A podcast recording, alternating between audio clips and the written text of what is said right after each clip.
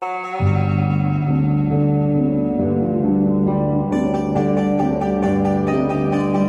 podcast is recorded in front of an unwitting audience. This is True Crime Kent.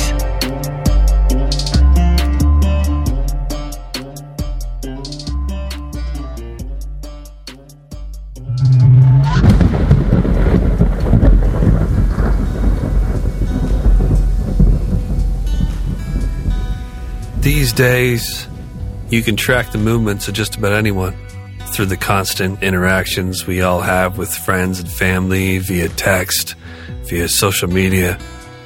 All day long, we are in communication, plugged into something, thanks to the little computer most of us have in our hands right this very moment. But for the vast majority of time that human beings have been bumping around on this planet, we have been on our own unable to keep tabs on one another in any other way than by letter or a knock on the door or planning ahead to meet at a particular place at a particular time. And things sometimes would happen to people, and nobody ever figured out how or why. In an age before organized police forces, which again is for the majority of time human beings have existed, the vast majority of time, people really did seem to just fall off the face of the earth. They still do, of course. But for the last century or so, we've at least had some means to communicate and assist in the search, the investigation of a mysterious death or disappearance. I'd be lost without my phone, gets said quite a lot. But I'm of the mind that many of us would find ourselves without this thing that's been sucking the life force for most of us for the past 15 years or so. And that's not the point here. I may be going too far off track, becoming lost myself in the process of delineating whatever my point was supposed to be here. Where am I? You know, where are any of us? What's what's the definition of delineate? Am I even saying that right? Did I get that right? Let me just make sure here. Let me Google delineate. You see, we're getting lost these days in a different way. And I can't help but feel a heavy nostalgia, jealousy even, when a story like what you're about to hear takes us away and back to a simpler time. When a body could truly get lost and never have anyone know how or why it happened. Back when the shadows of men used to fall off the face of the earth like black, shining tears into the abyss.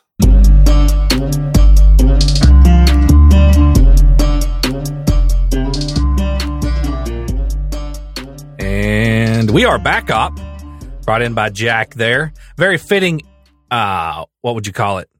Introduction, entrance, bring Yes. in to what we're getting ready to cover today. Bring introduction. Today up, we're talking about the Yuba County Five, and it's uh, also known as the American Diatlov's Pass. You remember when we did the Diatlov's Pass episode? Yeah, and you had a, a temporary, if not extenuating, problem with your passionate love and desire for a relatively homely woman, and uh, I believe there was even a man in there that you fell in love with.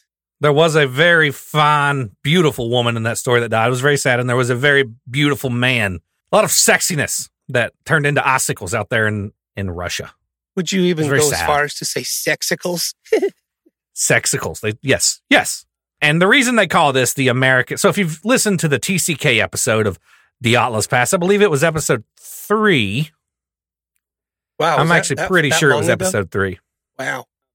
then you know that it's it's about a mysterious disappearance of a group of people, right? And I would I would honestly, if you haven't listened to Diatlov's Pass, I would recommend the listener go give that a listen before you listen to this one. They're not connected in any way whatsoever. There's about a 60 year difference in the two, and it's on the other side of the earth. But I believe that these two episodes would go go together like fine wine, Yes. like a steak and a and a orange crush. or like Rocky and Russian boxer competitor. Like you need to understand both sides in order to to appreciate the movie. Yeah, and you don't even have to understand both sides. They stand completely alone on their own because they are completely unrelated. but the overlying story is similar in terms of just what in the fuck happened here. Yes. Like what what what happened? We have no idea. Well, I was going to say we don't know what's going on, similar to Rocky Six.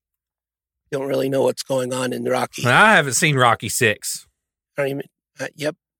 It's don't just don't. Is there a Rocky Six? You know, I don't know if they went as far. I don't know if they did the Fast and Furious thing where they numbered them all like that, but I believe there was, and Jonathan B. Jordan or Jordan B. Peterson or somebody was in it. Jordan Peterson was in No. Rocky Six. I mean, Michael B. Jordan When the hell did he get into acting? and boxing. I do want to get something out of the way before we dig into this. Okay. This story, uh, unlike the Diatlov's Pass episode, it does have a group of a group of people. It's five young men. The difference in this story and the Diatlov's past story is that all the young men in this story have mental disabilities.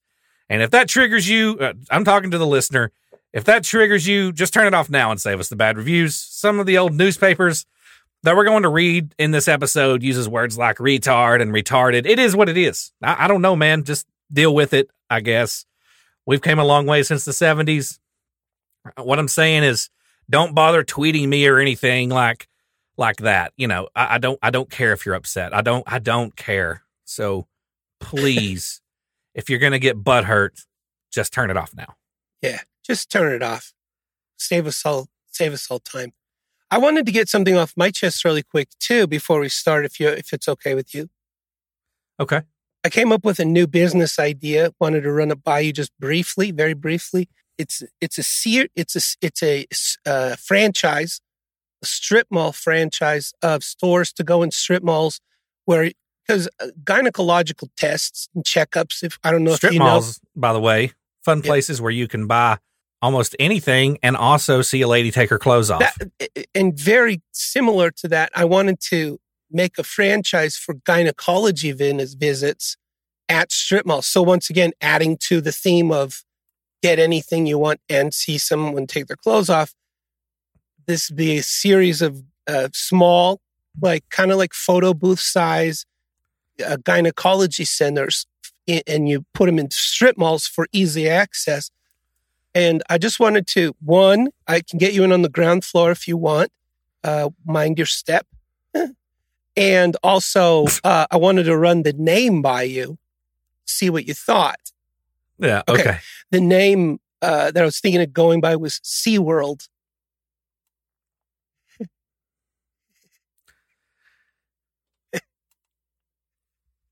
Uh, Yeah.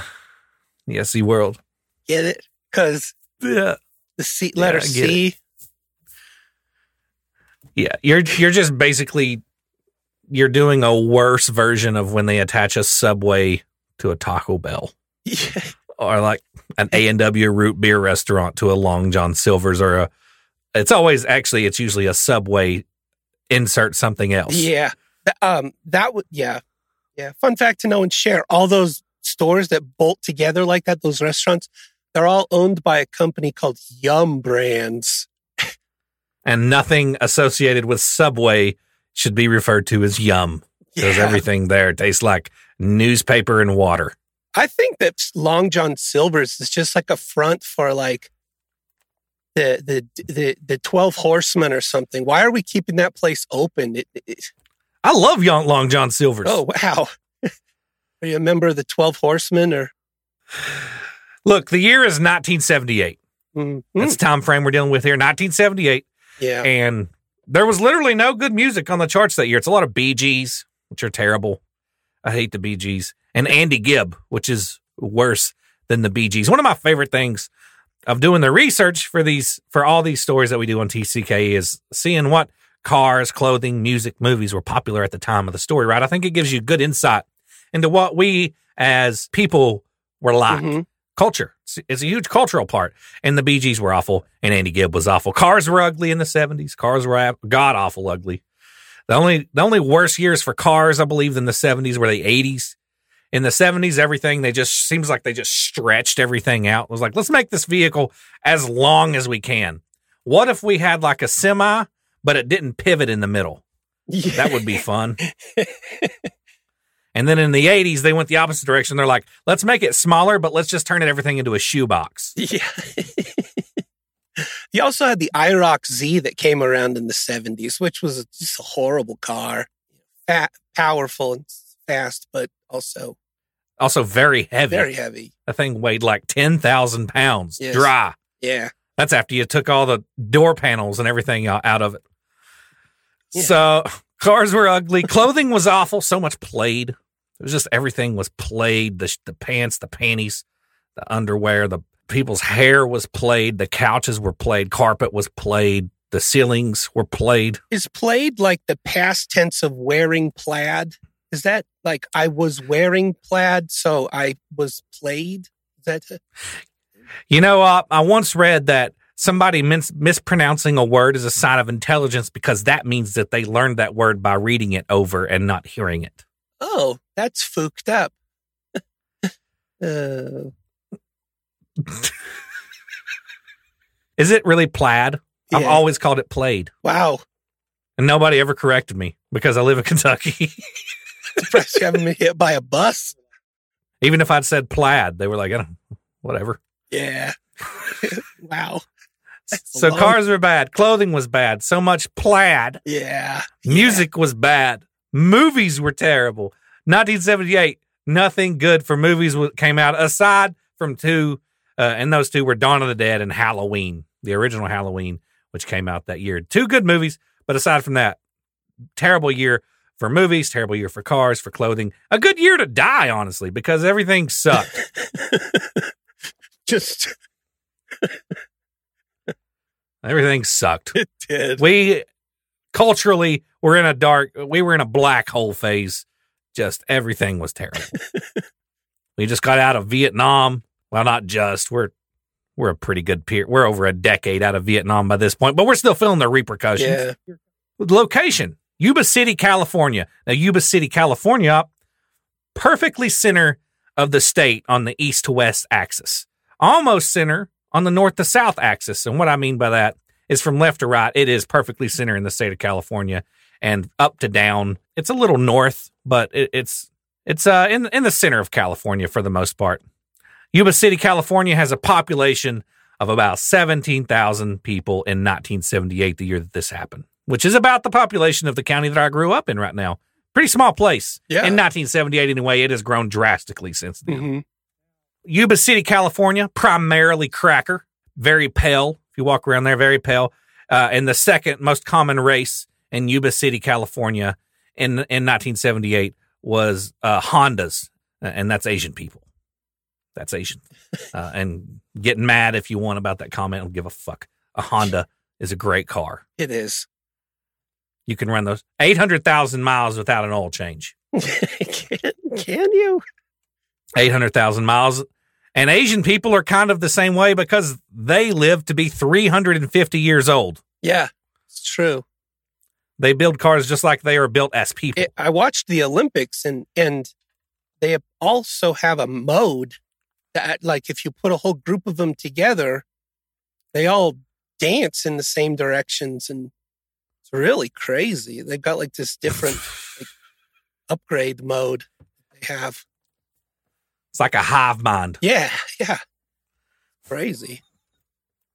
Our five unfortunate souls in today's story, the Yuba County Five, as they will eventually be called, met at a place called the Gateway Projects in Yuba City. Now, what's that? You're probably wondering that, right? Yeah, yeah, it was. Up, I'll let this old newspaper article sum it up for you. Okay. Okay. And here's a bit about the Gateway Project from August of 1975 in the newspaper. And I'm going to let you read it. And I know that your default voice for reading things, for whatever reason, is a black Southern gentleman. Yes. So I'll let you read this little tidbit here about the Gateway Project and what it did from an August of 1975 newspaper. Do you want me to to do it as a black Southern gentleman? You're going to. Oh, I already know that you. I already knew that you would. I would. It that wasn't me going yes, de- making a demand. That was me going. I know that you're going to. I I thought I thought maybe you were thinking you're like, man, we've got too many listeners. How do we cull this listener herd? I know.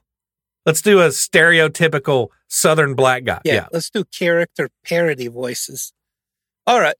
Let's see here. Let me just get into character. All right, here we here we are. All right.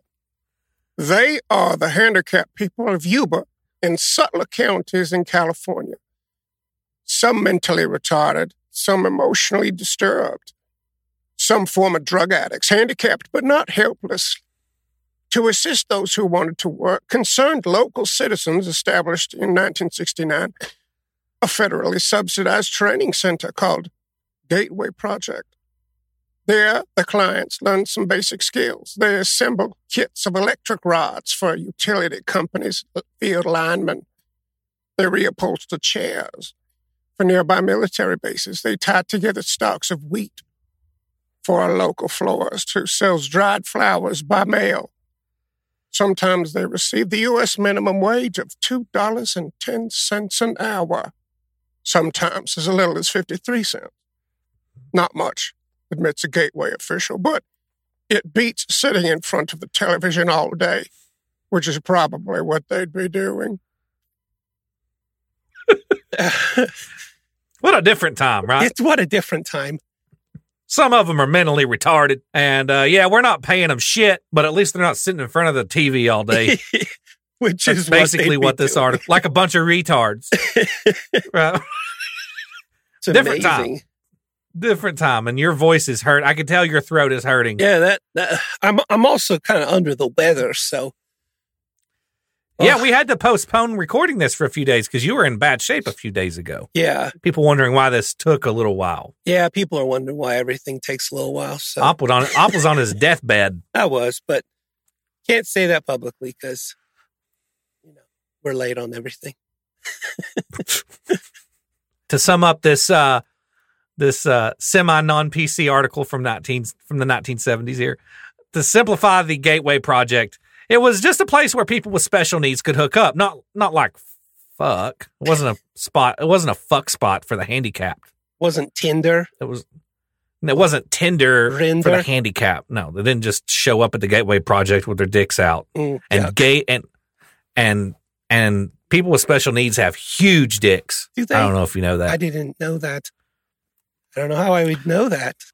I uh I saw a whenever I, I remember when I was in school a I, I, I'm not going to go into how, but there was a special needs boy that presented himself, and he had a massive dick. It Wow. was like freakish. The Lord giveth and the Lord taketh away, and he was like, it was like the Lord was like, I know, I'm sorry, I kind of tampered with your brain there, but I'm going to make up for it with a literal 20 pound Louisville slugger in your pants. It was scary. It was scary. So, and because of that one experience, I have in my stupid head deducted or, or rational reasoned that all special needs people have massive penises. They, they might. Um, I don't know if that's, you know, just applies to one gender or not, but, you know, we'll run with it. Well, yeah, obviously the the special needs females don't have large penises. They Oh. just yeah. Okay.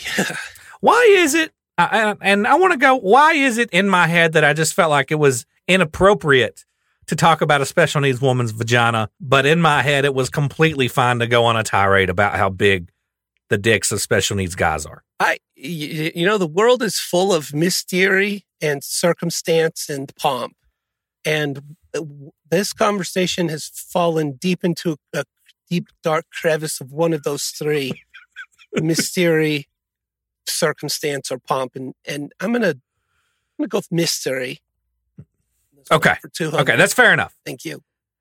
let's get back on track stop dis- stop distracting us with Yeah. these big old big old simple cocks Just- I feel like someone's like put ants on my back. I, I get all wiggly, It's all wiggly right now. It's just, I don't know. It's the conversation or The Gateway Project, it was a place where people with special needs could hook up and, and become friends, uh, get a job, learn valuable life skills, and just kind of hang out. They even had a basketball team up called the Gateway Gators. And that's very important in the story. The Gateway Gators, this um, Gateway Project sponsored good name. uh, basketball name. team. right? That's one thing that our five victims here all had in common. They loved basketball and they all played on the Gateway Gators basketball team. Uh, this is also where they got to know each other for the most part on the basketball team. These five men lived, breathed, and loved basketball, and they were very good considering their disabilities. They were like a special needs version of the 95 Chicago Bulls when they had Pippen, Rodman, Jordan, Harper, and Longley. Yeah. I lived in Chicago during that and saw them all play. What a hell of a time to be a Chicagoan. Chicagoan? No, I meant I saw those. Chicago. I saw the, the Gateway Gators play.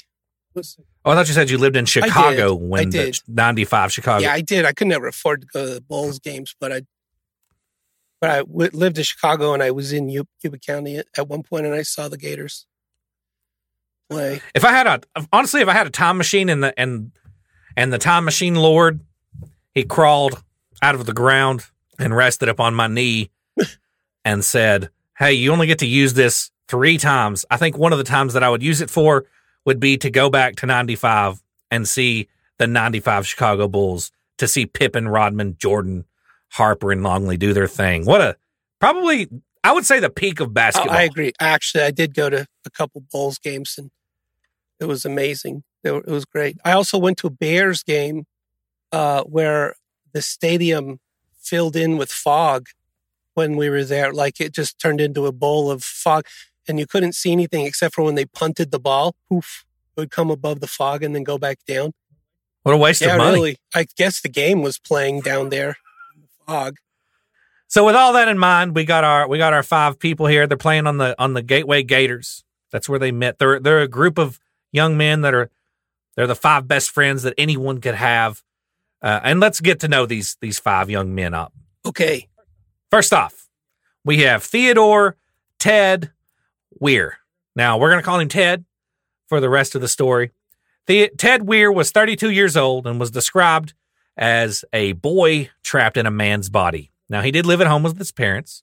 He was six feet tall, 200 pounds, had curly, beautiful brown hair and brown eyes. His parents called him Teddy Bear because of how innocent he was. He had a little bit of a beer belly, but he he was an extremely friendly person. Had a had a bubbly, fun personality, much like a you know a child, like kind of a young boy, Like a boy trapped Just, uh, in a just a- man's body. like a young boy trapped in a man's body. Some people Mm, would say. mhm. Now, Ted was a 1964 graduate of Maryville's Marysville High School. Serious. He graduated in from Marysville High School in 1964.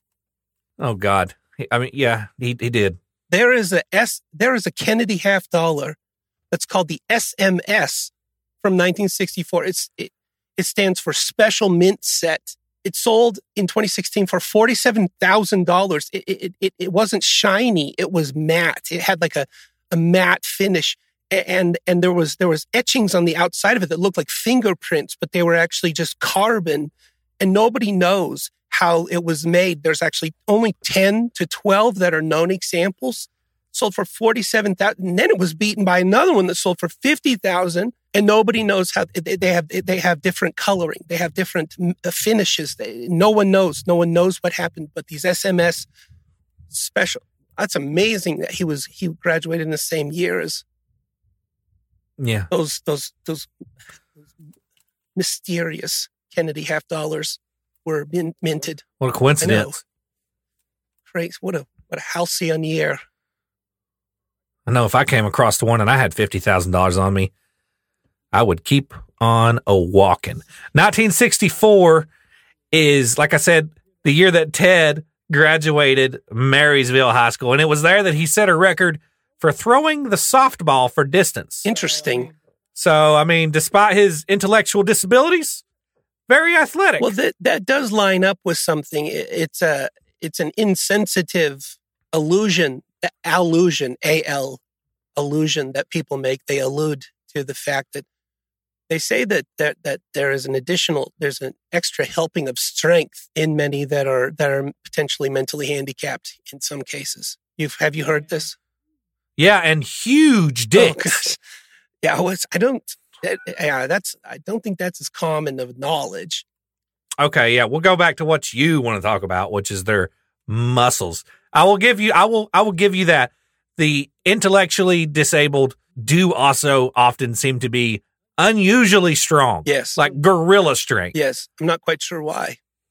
I don't either, now that I'm thinking about it. Like you said, the Lord taketh away and opens a window. Yeah, ma- massive dicks, Yeah. ungodly strength. Yeah. Like it's almost we're fortunate that they were giving an intellectual disability because there's no way that a normal man could compete with these guys Nope. on a physical front. Nope. The only way you can compete with that is if you have lifted truck. That made me laugh a little bit. So Ted, we're talking about Ted Weiher Yeah. here. One of his traits, he would wave excitedly at strangers when he saw them, and if they didn't wave back, he would become upset because he was worried he had done something wrong. Oh, that's sad. Yeah. His brother Dallas described him as lacking common sense. And uh, one example of this, for instance, uh, one time the family home caught on fire real late at night. Ted was in bed. And when his brother Dallas shook him awake and told him the house was on fire, there's smoke in the room, right? The house is very clearly on fire. This is a life or death situation. So Dallas is like, we got to get out of here. Ted looks around, assesses the situation, and tells him that he doesn't care. He has to be up for work in the morning to leave him alone. Yeah. His brother ended up having to carry Ted out of the blazing house on his shoulder because he had to be up for work in the morning. He didn't have time to be interrupted by this house fire. Yeah. Got to get eight in. Do. Got to get eight hours You in. fill those muscles with energy. Takes a lot of sleep to get the blood Oh, pumping to that huge Stop dick. it. Now, another time, he bought a hundred dollars worth of pencils for absolutely no reason whatsoever. You, uh, For no reason. you know what? I, I have to I have to agree with this one. When I'm at Hobby Lobby, don't get me near the pens, art pens and pencil section. I will buy that place out. I every time I'm like, oh, I need more stippling pens. I haven't done stippling in like 16 years. But there I am. Buying stippling. Okay, I see your exa- your example of maybe a time when you've done that. I will. I see your example. I will raise you. I have probably done this as well because whenever I was in school, they had these little gray, boxy, like vending machine things, but they didn't have like a window or anything in them, and you could buy a note a notebook out of them, and elect and pens and pencils with quarters, Oh. And they had designs on them. And I probably bought a hundred dollars worth of pencils out of those things for absolutely no reason whatsoever, just like Ted Weiher did. And I don't have a huge dick, which is not fair. Yeah. I got all of the downsides that this guy has and none of the pluses. and you're still spending the same amount of money. Sucker. and I'm still spending the same amount of money. Now, Dallas, Ted's brother, said that sometimes Ted would shake shake him awake in the middle of the night. Right, Dallas is sleeping. He's in, he's sleeping peacefully. His brother Ted shakes him awake in the middle of the night, like two in the morning, and asks him questions like, "Why can Mickey Mantle hit the ball farther than me?" Weird. But these are questions we all ask. It's kind of scary. I mean, if I was like in a dead sleep and I got shaken awake in like a panic, right? Like, oh, what's, what's wrong? What's wrong? What's wrong? And it's like, why can Mickey Mantle hit the ball farther than I can? What's what's really weird about this is you say it's scary, and it is because so many of the things this guy does so far are things that I find myself doing. Uh, You shake your wife awake and ask her questions like, why can, why can Mark McGwire hit the ball farther than I can? well, okay. Case in point, last night, woke her up, blah, blah, blah. She's like, what? I'm like, blah, blah, blah. SeaWorld. She, she didn't like it. I don't understand why. Me neither. Um, Ted also didn't understand why you had to stop at stop signs in a vehicle. He had never heard of, I guess, a T-bone collision. Uh, one time, he worked as a clerk at a local snack bar. That was one of his jobs, but his parents made him quit because it was really stressing him the f out. Weird. Like he was really stressed out. You know, people are asking for Hershey's, people are asking for Doritos. People are like, "Hey, you know, how much is that?" It's like, "Ah, I can't do this. This uh, job is too much." Now, after after he got after he quit his job as the clerk at the snack bar, that's when he gets his job through the Gateway Projects facility repairing damaged cable for the Pacific Gas and Electric Company. And that brings us up to up to date on Ted Weiher. That's our first member of the Yuba County Five. When you first said that he was repairing damaged cable for the Pacific Gas and Electric Company, I thought that seems to be fraught with liability. However, Yeah, and more stressful than selling yeah, Mr. Goodbars. yeah, the implications of a job not well done seem to be you know far-reaching.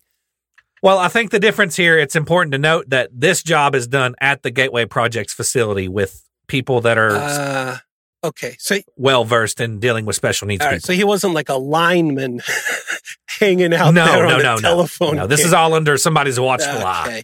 Yeah. I will say I when I, I lived in Denver at one point, went to the Art Institute, and there was a very touched individual that managed the apartments all by himself. It was probably fit Touched? He'd been molested? well, I don't know. Mentally touched, I will say. oh, yeah. Touched by the Lord Yes. And uh and he on his frontal lobe. he did that job amazingly well. The only the only thing was he was very black and white about where to set the uh Oh, so he's interracial. Also, yes. He but he turned the the the water heater thermostat. He was like, "It's a heater, so it must be hot." So he turned that thermostat dial all the way to the hottest it could be. So what came out of your faucets was lava. And I remember a lady's son burned himself, you know, turning on the hot water, and she she came out screaming at him in the hallway, and he screamed back at her. Hot water burn baby. Yeah, and he he was like, "That's what hot water does," and he stormed away and didn't ever really fix it. So, uh, excellent job, except for very, very, very A B, you know, binary decision making on some things. Mm. The second member of the Yuba County Five, the second member of this little clique here, this little clique of special needs gentlemen, is William Bill Sterling. And for the rest of the story, we're just going to call him Bill. Okay. Bill Sterling was 29 years old. He was 5 foot 10, 160 pounds, with black hair and beautiful blue eyes. Now, he had graduated from Placer High School in 1967. He was also said to have a mind like a child. He was best friends with a uh, man that we have yet to meet. We will in just a second, Jack Madruga.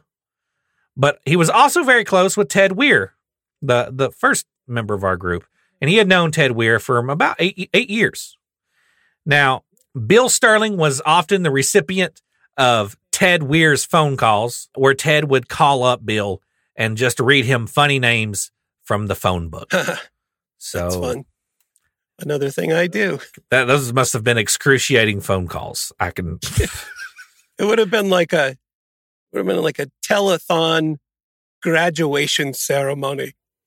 Uh, can you imagine those phone like and you're trying to get off the phone right like yeah yeah You, you just hear another page turn. You're like, ah, gosh, all right, freaking, okay. yeah he doesn't even have them like preloaded in Yeah. the chamber like okay he's you've got to sit there while he finds them. Anita, Manda, hug and kiss. but what this does do op is it kind of gives you an idea of the innocence and uh, and and the childlike kind of nature of these friendships Yes. right Exactly. these men are all in their 20s every one of them and this is the kind of stuff that they did now bill sterling was very religious spent much of his free time reading from the bible to mental patients in hospitals volunteering so he'd spend time in mental hospitals reading reading to the uh reading to the mental patients there i don't know that also sounds stressful to me he lived at home not not for him but for the patient like, oh God, I'm already here. They've got my ankles and wrists tied to this bed, and now I have to listen to this young man read to me from the Bible while he literally looks under the word with his finger and trace and follows the words. And he also stops every now and then and tells me about a funny name that he heard from the phone book. If my hands weren't tied, I would kill myself or attempt to again. But Bill Sterling lived at home with his parents. He rarely left his house unless it was for work, the library, basketball, or church related activities. Now, he loved to read, spent a lot of time at the library also reading books, and about the only thing he was interested in reading about was the mentally handicapped, Interesting. Learning about the mentally handicapped. Yeah. I, I, I will say that's a unique thing because a, a large swath of the mentally handicapped are are more or less unaware until informed, uh, you know, of any disability they may have. Yeah, I'm actually kind of concerned about that myself. Yeah, yeah, Like I sometimes I worry that nobody has just told me yet. yeah. Oh, yeah. Have you seen my wife? I I, I really feel like I am probably handicapped, and she's my caseworker.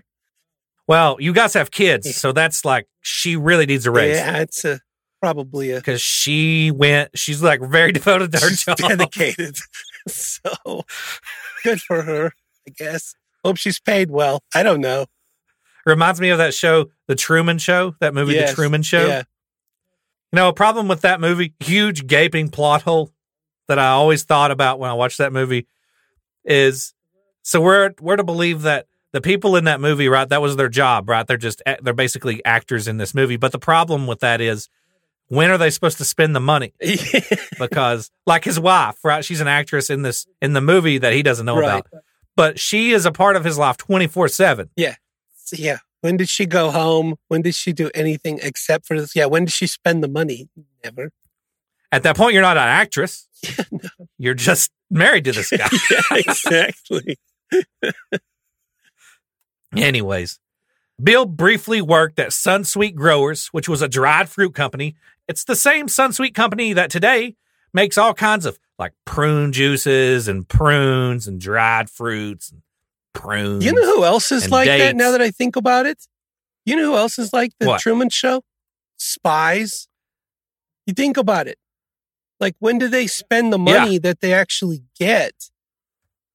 yeah, and even if they did get it, wh- how are they going to spend it without their Yeah. ever their significant other knowing Exactly. about it? Like you might have the money, but you can't How spend it. weird. You can't just show up one day at Truman's house in a Lamborghini. Yeah. He's gonna have questions. Yeah. And uh, does a spy, uh, how does a spy get paid? Like, you know, is there like a Probably direct deposit. direct deposit? But uh, yeah, it's so weird. Think about that. Weird. Anyway, sorry. Sorry about that. Dishwasher. So he worked at the Sunsweet Sunsweet company. Like I said, it's the same. It's the same. Co- it was called Sunsweet Growers at the time. Now it's the very famous Sunsweet company. Like I said, they make prune juices, prunes, dried fruits, prunes, dates, all the things. Really, they make all the stuff that makes you poop a lot. I was to say. Now, for Bill, his friend Jack Madruga had gotten him a job there as a dishwasher. Shortly after he had started, though, the company installed new automatic dishwashing equipment, and poor Bill had trouble learning how to operate it. And he ended up having to quit because he could never get a grasp of the new dishwashing equipment. Yeah, the, the, I, was a dishwasher at one point. Um, I believe there was two buttons, a green one and a red one. You may have been able to figure it out, but you probably also don't have a huge dick. That could have gotten in the way. And maybe that was what is better? You tell me. I'll tell you what, if the Lord came down right now and he said, Hey, I'm going to give you two choices. You can either easily manipulate this dishwasher or I'll give you a third leg. I'll be like, Give me the leg. Somebody else can You figure know, out the dishwasher. I know I'm. I probably have. Dis, I, I, I'm glad that I am. I am constructed the way I am because I know myself, and I, I have a respect for people with uh, dis, disproportionately large uh, members because they're not just walking around showing everybody. I probably would. Yeah, I would never wear pants and then I would say it was because of my disability. Yeah, I didn't understand. yeah. I would be I'm like, supposed to wear pants. Well, it, okay, if I was just me, but not this. Okay, if I were just me with a larger member, I, I would, I would, I would, I would find opportunities to show it off. I, that's the difference between. I, I'm, I'm, I'm, I'm happy where I'm at because I know would not be good. I know I would. Well, after having to quit his job at Sunsweet Company uh, because of the dishwashing equipment, Bill gets a job at nearby Beale Air Force Base as a dishwasher. So he, he goes from one dishwashing, but the Beale Air Force Base they were they were running your standard dishwashing equipment, which was just a sponge in a sink, right? And this was his his craft. This was his trade, if you will. His mother made him quit there though after finding out that the airmen there at Beale Air Force Base loved to get Bill really drunk and then steal his money, Oh, which is maybe the saddest part of the story. holy cow! yeah, that's terrible. Very sad. Uh, Kind of fucked up. yeah, what you said. Fucking airmen. Yeah, Ugh. what you said again. Jack Madruga. That's our next member, the third member of the Yuba County Five. Up third third member. Jack Madruga was 30 years old.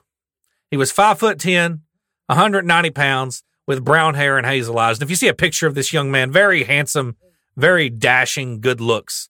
Uh, ladies, ladies probably loved this young man. He was born and raised in Yuba County. He had graduated from Marysville High School in 1966, where he was a very good student, made good grades.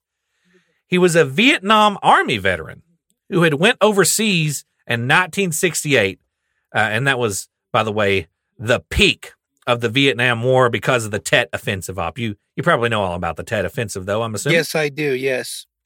To sum it all, this isn't about the Vietnam War. This episode, but the Tet Offensive was basically uh, what the Viet Cong launched in 1968 during the Tet holiday when it was basically supposed to be a ceasefire, right, for both sides because of the Tet Vietnam holiday. And uh, the the uh, Viet Cong took advantage of that and launched an, an all out ambush against basically all the major built up um, bases and everything in Vietnam. It was uh, massive casualties on both sides. Yeah, Uh, that that war was a cluster, just a cluster. Uh, interesting note on that. You know, we in the in the thick of things, it seemed like the the, the Viet Cong were very random and guerrilla in their tactics, but they actually followed similar strategies to a, a Chinese game called Go. Did you know this? The Viet Cong? Yeah. No. Yeah. There's a board game called Go. It's black and white pieces and stuff, and they they followed similar strategies to. Anyway, that's all I know. Okay. I probably won't be doing a documentary. I wish we could do graphics for podcast. And right now on the screen of the phone of whoever's listening to this, that little the more you know star shoots across.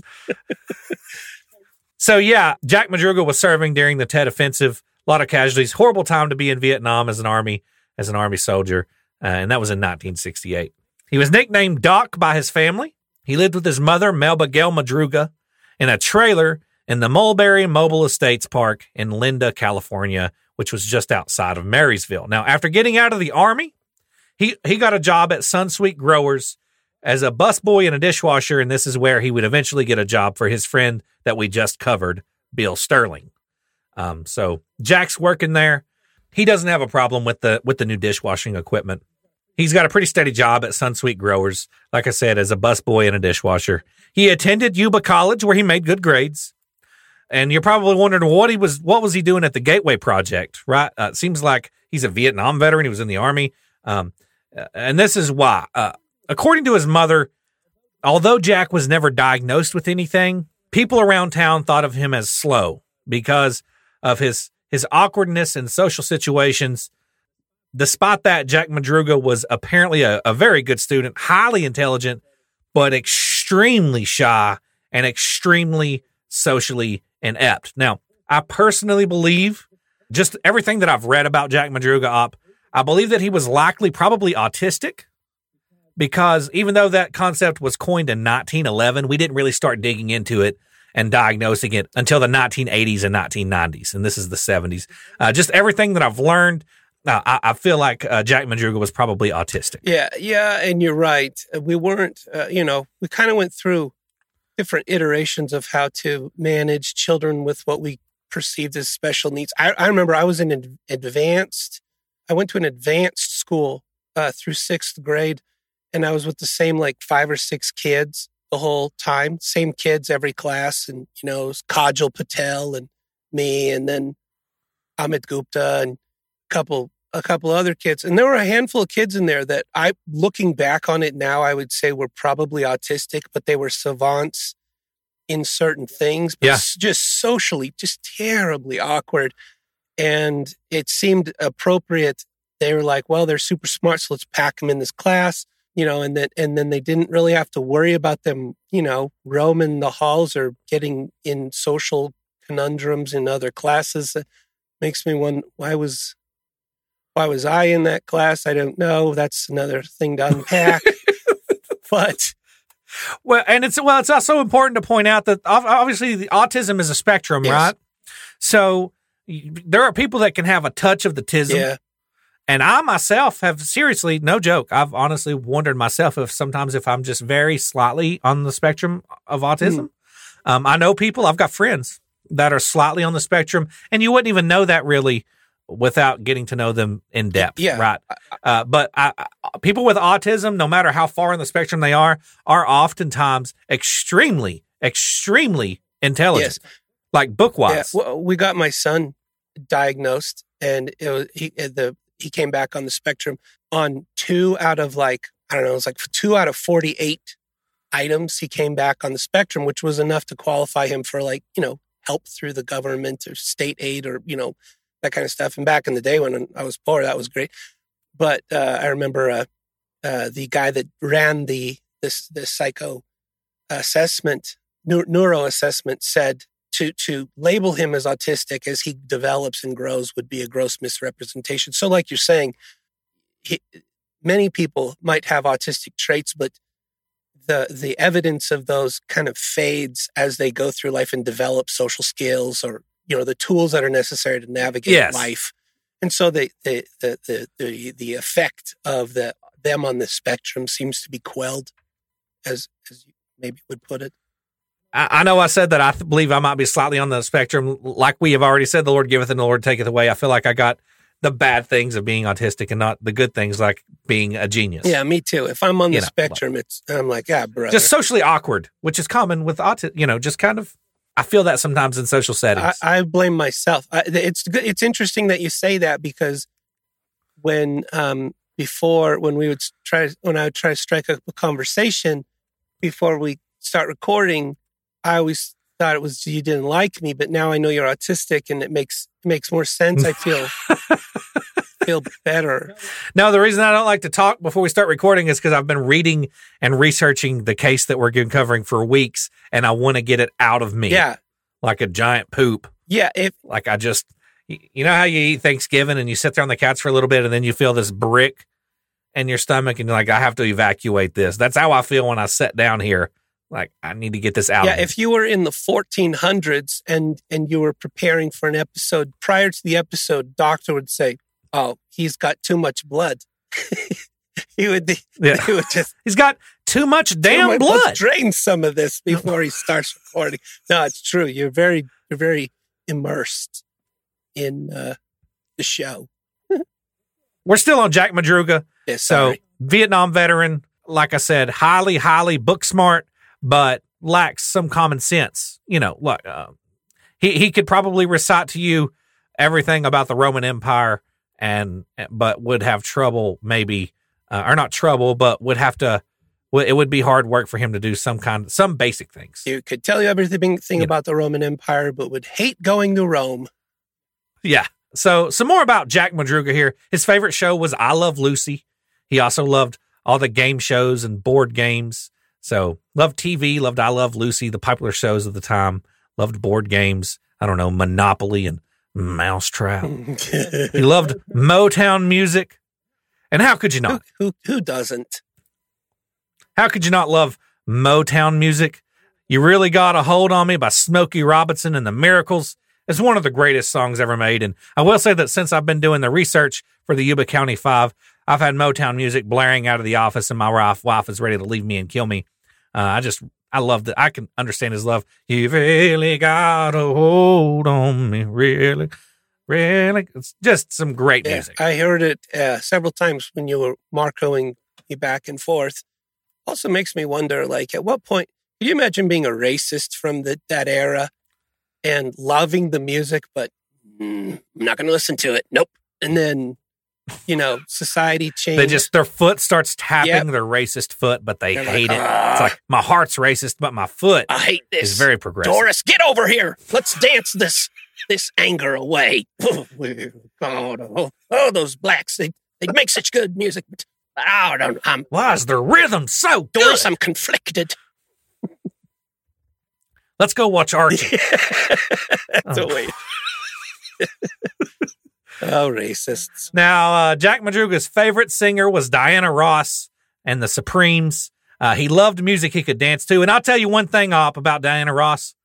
You want to talk about a beautiful black woman? Yes. Diana Ross in her prime, dude, fucking forget about it. That woman had a five foot fro at one point and the damn bone structure of a goddess. Yes, it's true. Nubian Cardi goddess. who? Beyonce what? Diana Ross was bad news in her prime. Tell you what, it was. She was so attractive that that's what uh, Michael Jackson based his plastic surgeries on. Actually, Was Yeah. it really? Yeah, wanted to look like Diana I Ross. completely understand that because that woman was gorgeous. she was. My God. it's getting warm in here. Diana. Anyways, Diana Ross, way hotter than Princess Diana, and I'll say that. Yeah. Now, the hotter of the Dianas. Princess Diana always looked like you know you know when military guys have to do that G-force test and their face kind of gets dragged down a little. Yes. Princess Diana looked like that. Like gravity had like a extra couple G's she had a on her face. Yeah, a little bit sometimes. You know, she'd also look pretty from time to time when she knew she was on camera, but there were times where gravity seemed to have G-forced her. I don't know. I always thought Diana, Princess Diana, was very attractive. Mm. Yeah, uh, Did you see the crime scene photos? Uh, I have. I would say she was more attractive pre wreck, Yeah, but attractive nonetheless. but Anyways, still, Diana Ross got her beat. Diana Ross had- definitely had her beat. Yes. Jack Madruga, like I said, loved Diana Ross. He had also, Jack Madruga also saved up his Army disability check, and every service member is rated a disability check after they get out. I don't know if a lot of people know that. Uh, basically, um, they after you serve your time, they they go through your medical history. Uh, oh, you know, you broke your arm here. You've got back pain now. You got PTSD. You got black lung from riding the navies. Whatever whatever injuries that you acquired over your military time, right? And you're going to acquire some. Um, and then they rate you at a percentage of disability, whether it be 5% or, or 90% or 100% if you lost your legs. And then you get a check based on that percentage. So Jack Madruga saved up his Army disability check as well as his money that he had earned from working uh, at the Sunsweet Growers and purchased a turquoise 1969 Mercury Montego. Would you attribute that knowledge in when you're in the military, getting a, a, a, a disability checkup based on your injuries and stuff? Would you attribute any of that to like the the the frivolous, not frivolous, but you know, kind of the wanton disregard that military individuals seem to have for their own safety? Like, the, is, it, is that a factor? They're like, well, if I do get hurt doing this, it's just going to add to my disability when I get out. That's basically what it is. It's the it's the check. It's a check. You're giving you're giving the government a blank check. Like here Yeah. you go. Uh, my arms and legs are on this. My back, my knees, my Yeah. hearing, my brain. Uh, you fill this out, and we'll just we'll add it. We'll divvy it all up after I get done serving here, and we'll see what the damage right is. Right now I'm going to run into this line of fire. So basically, it's the it's the government looking at you after you've got your DD two fourteen and and ended your service. The government looking at you and going, "So what's the damage? you know, what do we What owe you? we owe you? Let's see what you did. What all did you fuck up while you were in? Let's let's let's get a percentage here of how fucked you Uh. are, and then we'll pay you that for the rest of your life. And that's yeah, I don't know if a lot of people know that, but that's kind of how I never it knew that. That's that's really interesting. So, like I said, Jack Madruga, he purchased, saved up that disability check as well as his money from his job and purchased a turquoise 1969 Mercury Montego. And the reason that I've kind of elaborated on this, this car is probably one of the most important parts of this entire story. It is very important. Uh, this car was his pride and joy. Jack Madruga's pride and joy. He kept meticulous care of it and was the only one allowed to drive it. Um, I, I, it was everything to him. This car, it, it- never had a speck of dust on it. It was in showroom condition every single minute of every single day. It was his whole life. And I don't blame him because that car is incredibly sexy. If you type in 1969 Mercury Montego, and I love the color that it was too. It was a turquoise color. Super sexy car, uh, especially when you see one where somebody's put a set of Cragars on it, right? Lowered it a little Mm. bit. It has a real muscle car look to it. Uh, with the exception of the taillights, it kind of reminds me of an old Dodge Charger. I love the old Dodge Chargers and Challengers. Love those cars. If you can't already tell, like I said, Baldy up, this car uh, and its importance to Jack Madruga will end up being uh, very, very important. So remember this car. And now we're moving on to the to the fourth member of the Yuba County Five, Jack Huett or Jackie Huett. We're going to call him Jack Huett for the rest of this story, though.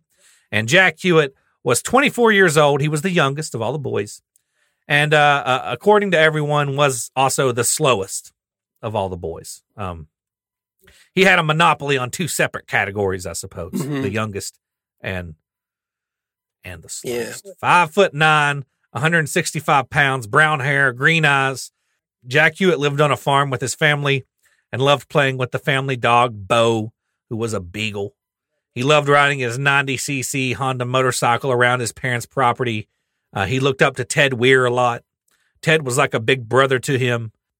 Ted always made phone calls for Jackie because uh, Jackie considered the phone very, very, it stressed him out.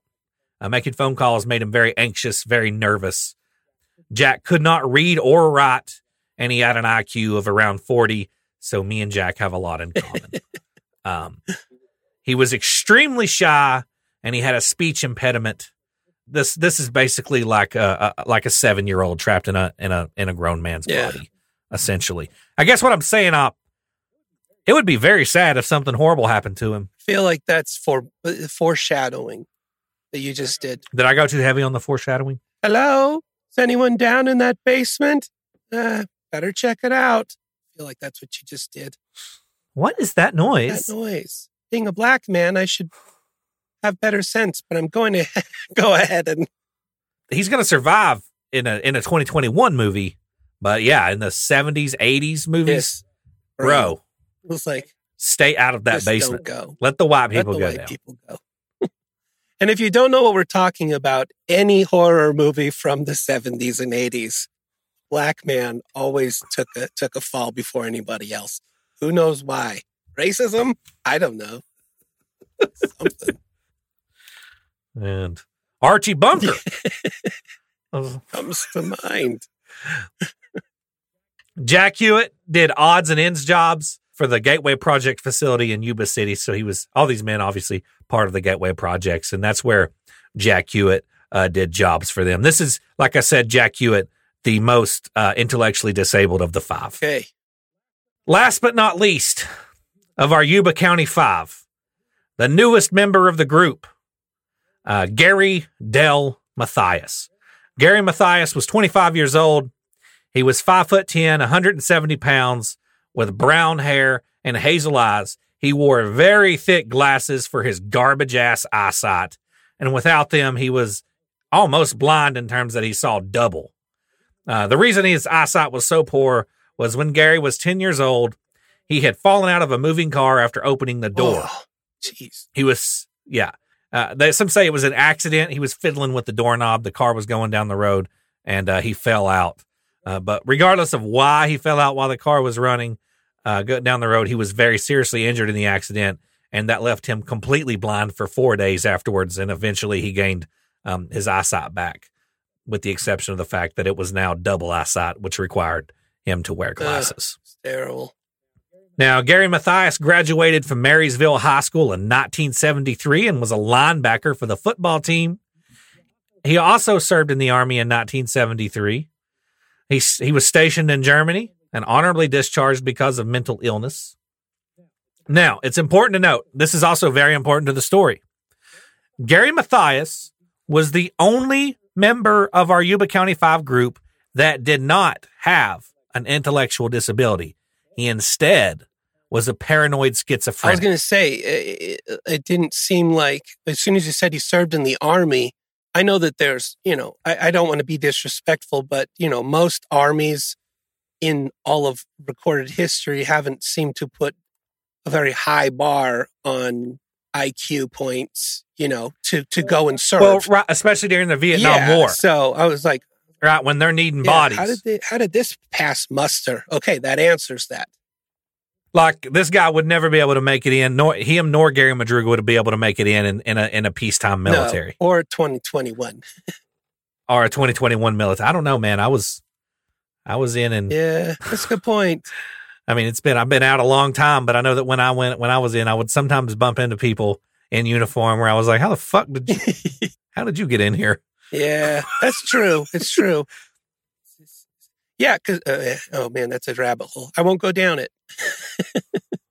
Now, like, but like, you know, it's important to note Gary Mathias, not intellectually disabled, instead, a paranoid schizophrenic. And this paranoid schizophrenia made him very prone to violent outbursts. Hmm. Now, Gary did have a criminal record after getting out of the military. There were some violent arrests. Uh, he, he without look in 1976, three years after he got out of the army, uh, he was prescribed a combination of three antipsychotic medications, and uh, this seemed to get his schizophrenia under control. And he was considered a success by doctors. And that medication kept him episode free for the two years prior to his disappearance. But between his time getting out of the army in 73 and his time getting on those three antipsychotic medications in 76 for that three years he was a loose cannon and he was dangerous he, wa he wasn't uh, because of his schizophrenia um, there were he was arrested on multiple occasions and also in that time he became a, a drug user it's terrible. so a drug addict with schizophrenia It's hard. It's hard. I can't imagine being having schizophrenia and having to manage that, and um, yes just the whole situation that's difficult. Gary Mathias lived with his mother and stepfather and was able to hold down a job working for his stepfather's landscaping business because, you know, after they got him on those antipsychotic medications, everything kind of leveled out for him. He was doing good. He, he hadn't had an episode in a long time. Like I said, he had a drug problem, though. He loved the Rolling Stones and was the lead singer in a local rock band called The Fifth Shade. And they actually won a Battle of the Bands event at the Yuba Sutter Fairgrounds. So that's okay. that's so he's fun. kind of a celebrity. He had a girlfriend named Lisa, and he met the other boys after he became involved in the Gateway Project for drug counseling. So, you know, he's he's got paranoid schizophrenia, although it's controlled now because of the medications. That qualifies him to get into the Gateway Projects because he does have a mental illness. Uh, but they also have a drug counseling program there at the Gateway Projects, and that's why he becomes involved there. So even though he's kind of stable uh, in his mental illness, he is still a drug addict, and he goes there for drug counseling. And after being there for a few months, he joins the Gateway Gators, where he meets the four young men that we previously described. Okay. Now, Jack Madruga, the owner of the Mercury Montego, and Gary Mathias here were the only two of the whole group that had driver's licenses. That's important to note. And uh, a few weeks prior to going missing, Gary Mathias had actually got some contact lenses so that he could play the basketball games more easily without his glasses falling down. Now, uh, did you know that contact lenses were first invented in 1888 and were actually just little small, thin, round pieces of easily breakable glass that covered the entirety of your eye? And you just pop those bad boys on there and hope to God that nobody hits you with a straight jab for fear of shattering that tiny little little piece of glass and causing shards of thin broken glass to then be spread about your retina. Terrible. Oh, that's uh you know, I will say in the late seventies, early eighties, they hadn't come very far. We still had hard lenses back then. I don't Yeah, it makes me cringe thinking about putting that on my yeah, eyeball. that's rough. But in the 1888, when they were invented, it was literally a very th- delicate, very delicate piece of thin, easily breakable glass that you would pop onto your eye. So it'd be like taking a, a like a microwave light bulb and just shearing it off so that it was just enough to, to you know the half moon of the eye shape, and then just sliding it onto. Oh, oh, I'll do you one better. it would be like taking a paper thin piece of ice yes. and trying to get it onto your Ah. eyeball without breaking No. it. oh, could you imagine the trial and error that they went through for that one? Oh my gosh.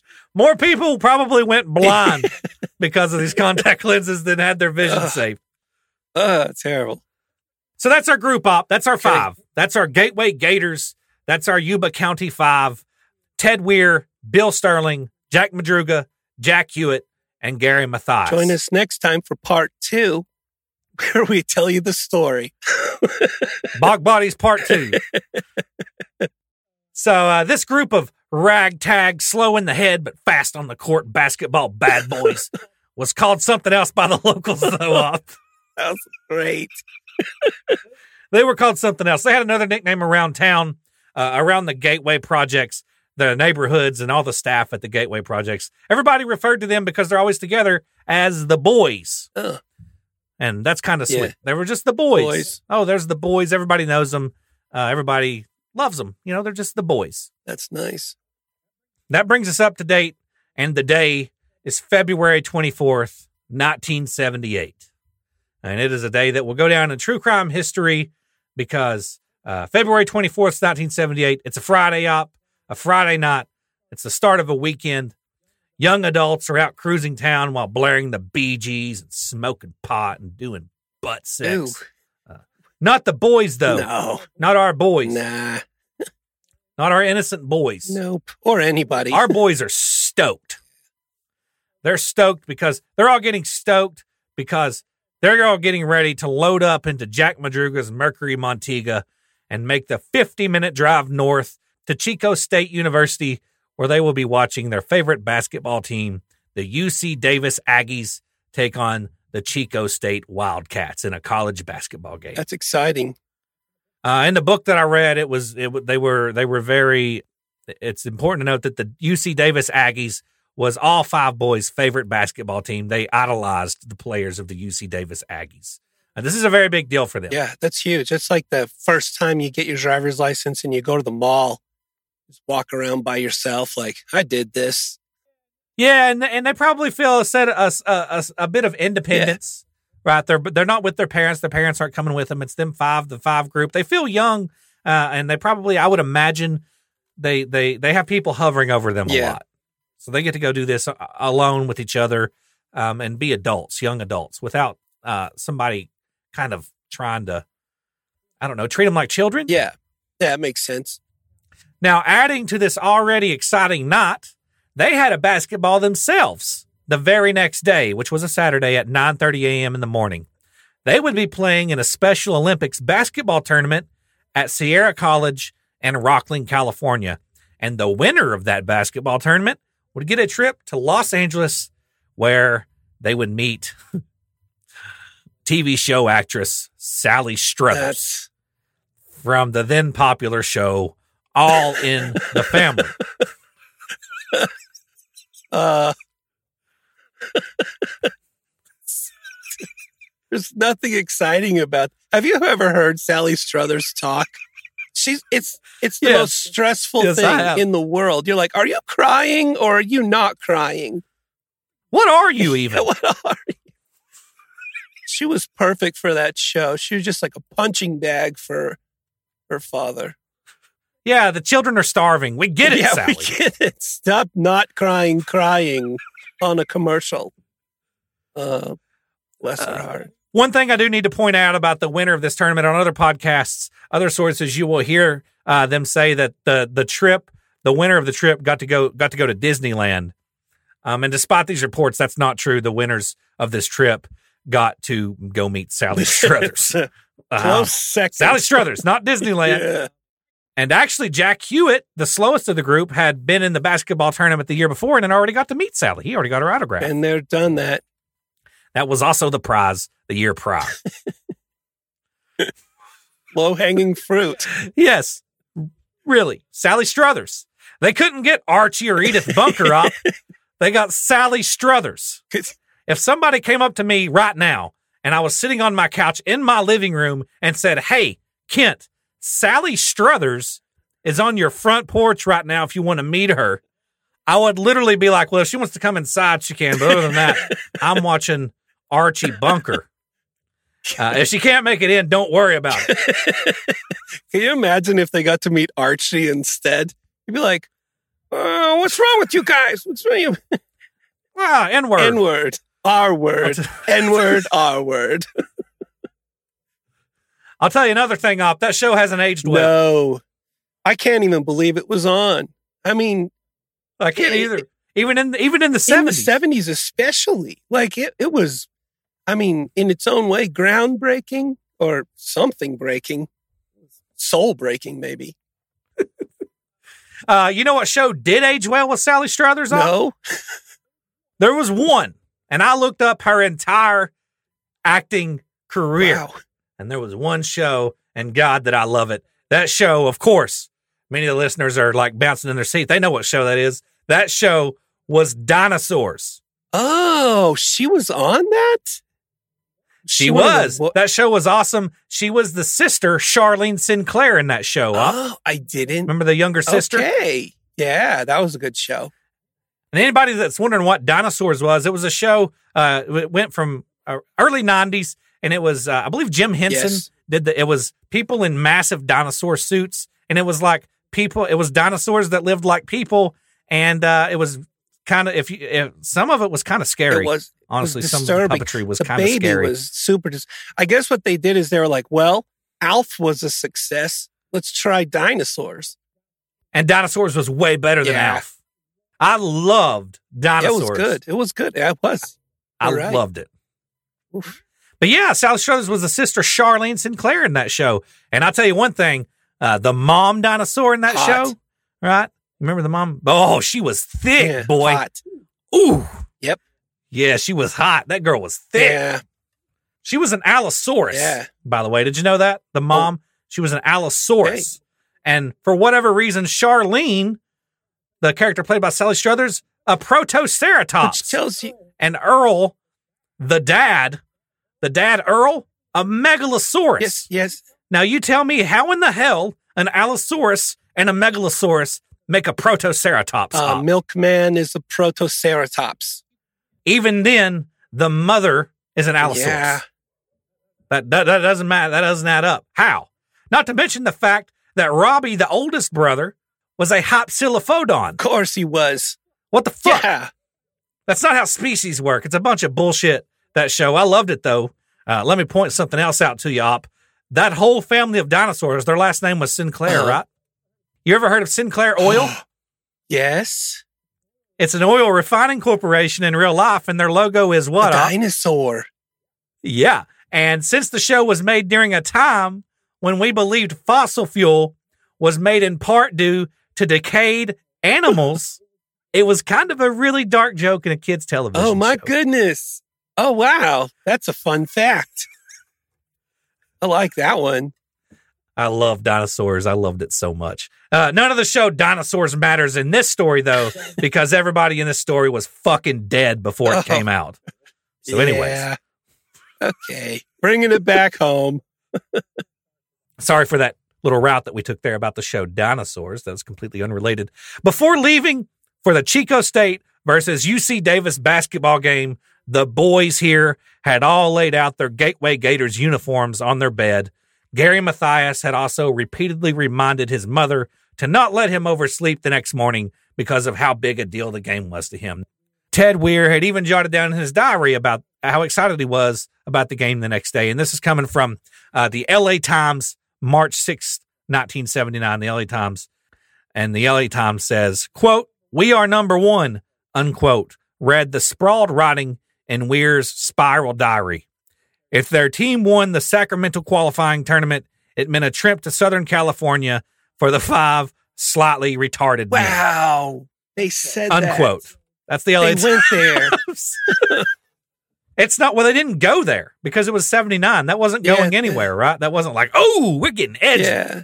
It's like, that's just how you talk. It's also funny Yeah. if I have to be objective about things socially. We we used the word retarded in some slang some slang ways, but if you think about the word retarded, it means stunted or slowed, and it's it's it's an apropos word. It's unfortunate that socially we you know beat it around and then we had to repurpose it with other words and I'm not saying I want to I want to bring it back. I'm just saying, you know, it it it's a it's a very accurate word for what they were. It's like you, you know we have fire retardant clothes. It, Yeah, I mean, it, re- it literally means kind of slower. yeah, it's it's Just- yeah. So Also, I've used the word retarded in the past. I'll probably do it again, but I want to point out I would never refer to somebody with intellectually disabil- intellectual disabilities as retarded. yeah, it's like You know what I mean? Like that isn't that the difference? yeah, it's the intent, right? And we've covered that before. It's it's uh if I saw somebody intellectually disabled, I'm not going to go, oh, look at that retard. Yeah. Right. I use the word retarded when I'm fucking around with one of my friends. Right. Right. And I think that's the Yeah. difference. Just like the word gay. Yeah. Right. I have gay friends. I would never, I would never be like, oh, bro, you're so gay. But like sometimes it's like Nick Swardson, the stand up comedian, says, sometimes things are just gay, bro. like, I mean, I think know what another I mean? place to accurately use the word retarded is wow, that's retarded is when someone is coming out of a burning building and their clothes aren't on fire because the clothes were made to not catch on fire. You'd be like, wow, that's retarded. And they're like, yes, it is. It was also very expensive. isn't that retardant? Yeah, but yeah. But I think you could get away with saying retarded at that point too, because everybody else is so worried about the burning building. It felt so good, by the way, just now to be able to point out something that you said that was slightly inaccurate. like I, I'm taking that Victory trophy. lap. Yeah. I'm doing fucking donuts right now in my car in the green beside the tree, holding up a sign that says retarded. That- that's the one. That's the one you get. That's like a Special Olympics trophy. You get. You keep that one, buddy.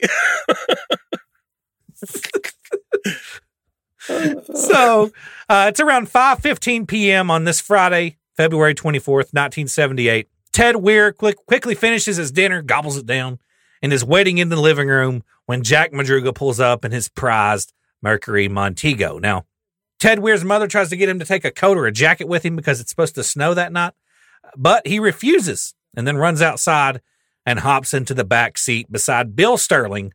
Like I said, Jack Madruga is driving, and sitting in the front beside Jack Madruga is Jack Huett. They then pull out and head down the street for Gary Mathias.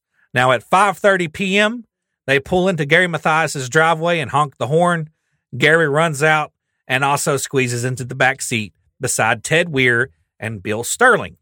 I was able uh, to locate historical weather data for this location and time, and it would have been around 55 degrees at the time that they picked Gary Mathias up, and still light outside at 5:30 p.m. Still full light because nautical ti- nautical twilight at this time uh, wasn't until 6:53 p.m.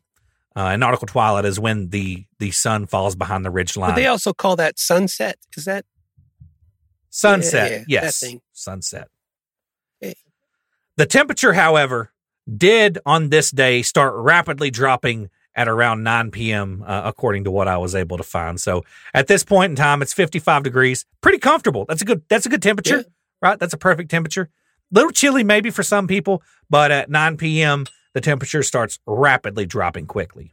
So uh, with that in mind, the boys are now loaded up and headed for Chico State to watch a basketball game 50 minutes away.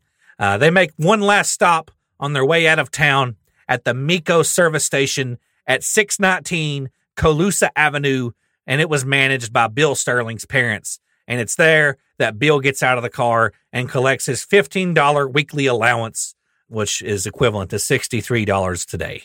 So he gets his, his allowance from his parents and uh, and then they head on out. This place is now this service station at 619 Colusa Avenue is now a Taco Bell, uh, which is something I feel is said far too often. which is interesting because everyone that works at that Taco Bell today makes fifteen dollars. That's a good point. Yeah. Life finds a way. It that sure fitting? does. Is that phrase fitting for that Jurassic Park line? I don't think that's even remotely. no, it is because we mentioned dinosaurs, the TV show. Taco Bell has really went to shit. I'll say that in the last. they don't deserve fifteen dollars So an hour upset. if you're working. Just saying, you know, get get my order right for a straight six months, and then we'll talk about increasing your. Got my feelings on that. I, I don't. I don't care. If, like I don't care how much money they make. Give them fifty dollars an hour. The problem is um, inflation. Yeah. Okay. the the problem the problem is that, that that's just not the way economics. Uh, you bring the minimum wage all the way up. You have to pay everybody, and then uh, supply drops and demand goes up. Therefore, price increases. This is basic economics. Also, Um, factor in basic economics is when you increase the minimum wage, businesses also start to demand more uh, experience. And so it actually rules out your younger employee. Uh, this is statistically Yes. true. So if you go to $15 an hour, an employer starts looking at uh, more adults in the workforce than, you know, offering those same jobs to, to, to kids. So it's just a reflex. I do, however, feel that they should be offered a wage that's livable, something that is fair.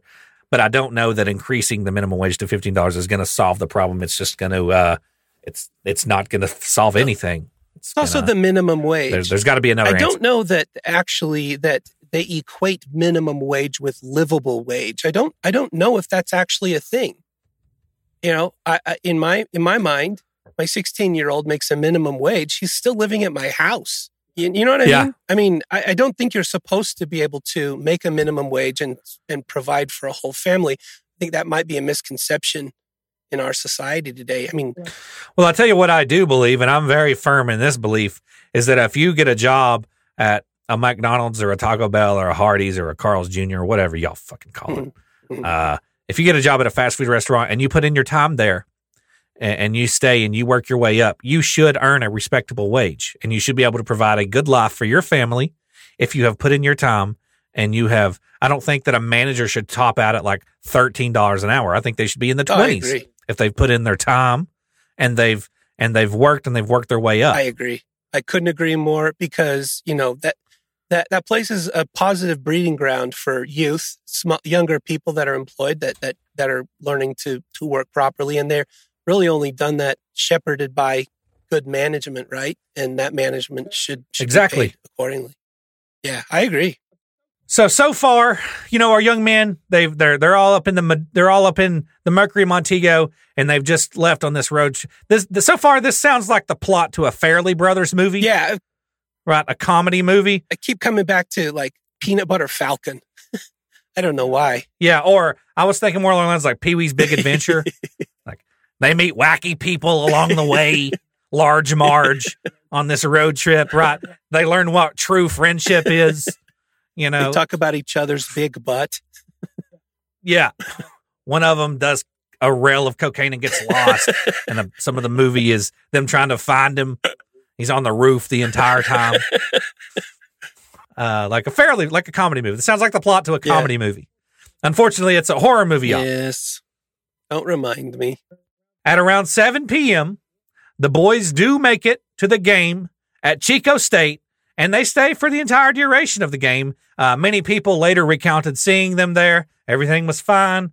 They made it there on time. They left on time. Everything, they had a good time. Uh, UC Davis does beat Chico State 98 to 86. The boys were super stoked, right? Their team won the Aggies, UC Davis Aggies. Uh, they, they had won. They had won. Their team had won. So they were in high spirits probably when they Mhm. left. Been a good night away from their parents, away from people treating them like they were kids. They're with their clique. It's a fucking Friday night. It's uh it's clear skies. It's the, the like they're probably on cloud nine as a young man, right? I- yeah. Out with your friends, with your clique, your game, your basketball game, your team just won. Memory maker for sure. Yeah, they're making memories Yes. here. Uh, a little after 10 p.m., many witnesses report seeing the boys pull out of the parking lot in Jack Madruga's turquoise Mercury Montego, and everything seemed fine. They're on. They're supposed to be apparently on their way home. The game's over, and at 10 p.m., they pull out of the parking lot of the basketball court there.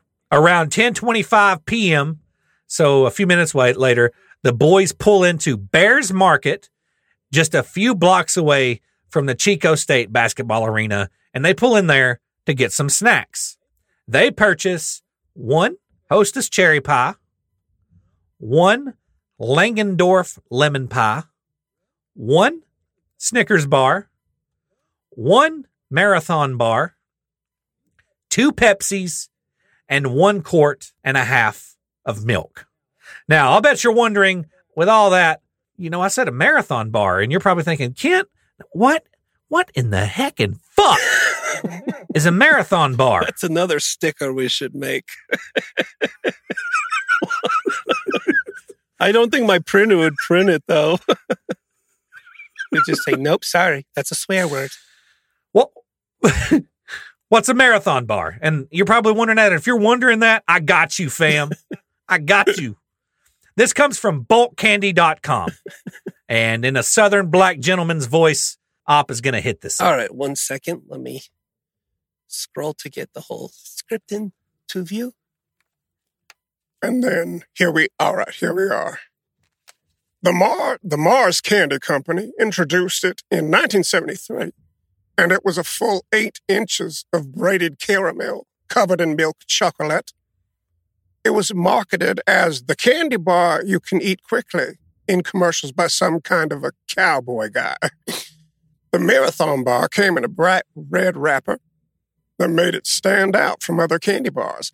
There was actually a ruler on the wrapper that showed how long it really was. It was discontinued in 1981. Good job, Op. And and it's the candy bar that you can't eat quickly. And it has a, Oh, I said can. a ruler on it that shows that it's fucking eight inches, baby. And you can't, this isn't no one minute candy bar. This is eight inches. Uh, the reason that I'm being kind of suggestive like that is if you type in marathon bar, old marathon bar commercials on YouTube, this ad, this marketing campaign for this candy bar was probably the most se- sexually suggestive candy bar in commercials that I've ever seen I was going to say, just seriously, if you're listening to this podcast, pause it, go to YouTube, type in old marathon candy bar commercials. Uh, they they all star John Wayne's son, Patrick Wayne, as the marathon man. And common phrases that you'll hear in the commercial are it's eight inches and it lasts a good long time. wow. I'm not kidding. I'm not kidding. Uh, And it was just braided caramel covered in milk chocolate. sounds yummy. And that was the Marathon Bar, and it was discontinued in 1981. The reason that we know that the boys arrived at Behr's Market at around 1025 was because Behr's Market closed at 1030 that night, and the night clerk, Mary Davis, distinctly remembered them because she was agitated highly that they had come in so close to closing time, meaning she'd have to stay a little bit later than she wanted to. Mary Davis would later say, I could tell that they were a little different, but they were having a good time. They brought they bought some things and then they left. Now, this is the last time op that anybody would ever, for sure, 100% without a doubt, see the boys alive. I might disagree with that because I'm pretty sure they saw each other. This is the last time that anybody that would be alive the next morning would see the boys alive. Okay, I can agree with that now. I can agree. Thank you. Okay. The next morning, Saturday, February 25th, 1978, uh, the boys' curious parents open their bedroom doors, probably to ask them how their night went, and only discover empty beds. And then they immediately become worried parents. Uh, they all begin communicating via telephone. Everybody's worried, everybody's concerned. None of them have made it home. And then the boys' basketball game comes and goes. No word. That was the big, that was a huge deal to them. Basketball was their life and their game uh, was something that was very important to them. So for them to, to miss that is, uh, is very concerning. And by 8 p.m. that evening, the police are contacted. Sunday, February 26, 1978. After not being heard from or seen in over 36 hours, Yuba's beloved boys are declared missing and an official investigation is launched. So they went missing Friday night. By Sunday, an actual investigation is launched. I think a lot of that is because of how important these young men were to this community. Mhm. They were kind of like the mascots, right, of the community. Yeah, I could uh, if if these were determined to be of sound mind individuals, all at the age that they were. You know, nobody's. They're going to be like, no, they're on a road trip. We're not putting out an investigation. I, I yeah, but I agree with you. Monday, February 27th. Jack Madruga's turquoise 1969 Mercury Montego is found on a small one lane gravel recreational mountain road in the Plumas National Forest. Now, it was at an elevation of 4,400 feet and it was found by a forest ranger named William Burris. Now, uh, this road to this day, still to this day, It is now, this happened in 78. Uh, it is now 43 years later. This road is still a gravel one lane road. It is still out in the middle of nowhere. This area is still not built up. It is on a mountain and dense forest. Uh, this area is now known as Rogers Cow Camp, and it is located in Butt County. Butt. Butt County. Actually, is there an E on the end of that? there is. Yeah, that would be so maybe it's boot. Butte. It's like if Canadians said butt. It'd be Butte. Yeah, a, a Butte. Butte. Yeah. To give you an idea of how high up this car was found uh, on this heavily wooded mountain, that little Mercury Montego had made it up this mountainside. It was sitting at 17% the elevation of Mount Everest. Oh my goodness. Uh, Wow. You yeah, put it that way. That is high Wow. on a little rinkety one one lane gravel and dirt road. That's scary.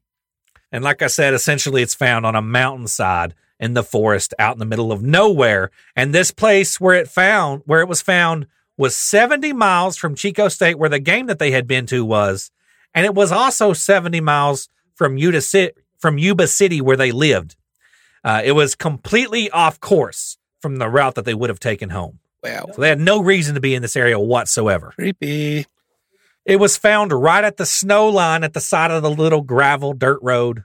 And although the snow had melted a little bit by the time the car was found, the police speculated that it could have possibly became stuck. But that being said, they did note that it could have so easily been uh, it was not in a place where five healthy grown men could have easily gotten out and pushed it free. It could have with just a little nudge, it could have been free. It was still for the most part on the road. Right. hmm It wasn't like locked up, like, oh, we're it was like, oh shit, I'm I'm hung up a little bit. Let's just push it. It's also important to keep in mind that uh, maybe the listener is thinking, well, these are all intellectually disabled men. Yeah, four of them are. One of them is not. One of them is completely capable of rational thought. He's just schizophrenic and he's on his medication, so even that's under control. Yes.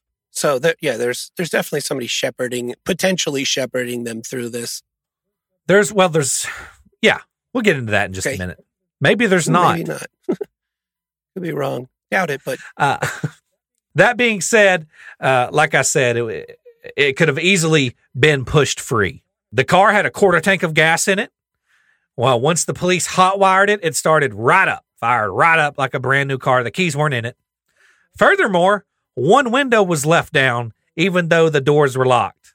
Uh, there were empty candy wrappers uh, from the gas station that the boy that that were found inside. So the boys had eaten the candy.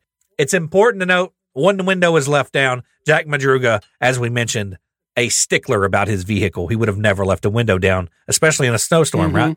hmm Now, the road going up the side of this mountain was absolute shit at the time. It was full of potholes and tire grooves, really meant for more of a four wheel drive vehicle than cars. Right. yeah. Fun fact do you know where the word pothole comes from? Mm, no. From the Roman Empire, actually. Roman roads, oftentimes potters would go into the middle of these roads when carriages weren't coming through and dig up huge chunks of clay for their pots to make pots out of. And uh, because this, it would make clay, right? And then the people on these carriages hated the potters because they made potholes Wow. in the road. I didn't know that. That's a cool one. I like that. yeah, that's a little fun fact. Fun fact. Look at you. Potholes, the term pothole goes all the way back to the Roman Empire. I was thinking it came from the '60s. Yeah, where like a you know, uh, uh, too many pot, too many stoners milling about in a muddy area, sink down into a pit and they can't get out. They're too high to get out, so it's just called a pothole. You know, but I I like the Roman one better than. So let's go with that. So, with all that in mind, you know, this old road, this old muddy, gravelly road full of potholes and grooves, with all that in mind, it's interesting to note that the underside of this Mercury Montego, this low sitting vehicle, completely undamaged and relatively clean. Hmm. Even the muffler, which sits just inches from the ground, spotless. Really, Yes. This means that somebody either drove that vehicle up there that knew the road extremely well, None of the boys had ever been in the even in this area, let alone this road. None of them knew it. Or somebody had drove it up there extremely slowly and with care. It is one or the other. Huh. Now, Jack Madruga never let anybody drive his car but him. He was very, very, very adamant about that. Mystery. The mystery deepens, thickens. So, like you- you're probably wondering, well, maybe they wanted to go see what was going on. eh, What was going on up here? It's important to note it is well documented by the parents and the family of these men that Bill Sterling, Jack Madruga, and Ted Weiher, three of the five men, absolutely loathed the outdoors. They would have had zero desire whatsoever to go up into these mountains. Nothing up there had would have interested them at all. Yeah, and if you're driving on a on a low road and you look up and you're like, oh, wonder where all those tents are. One one fifteenth of the way up Mount Everest. Let's let's drive our car there.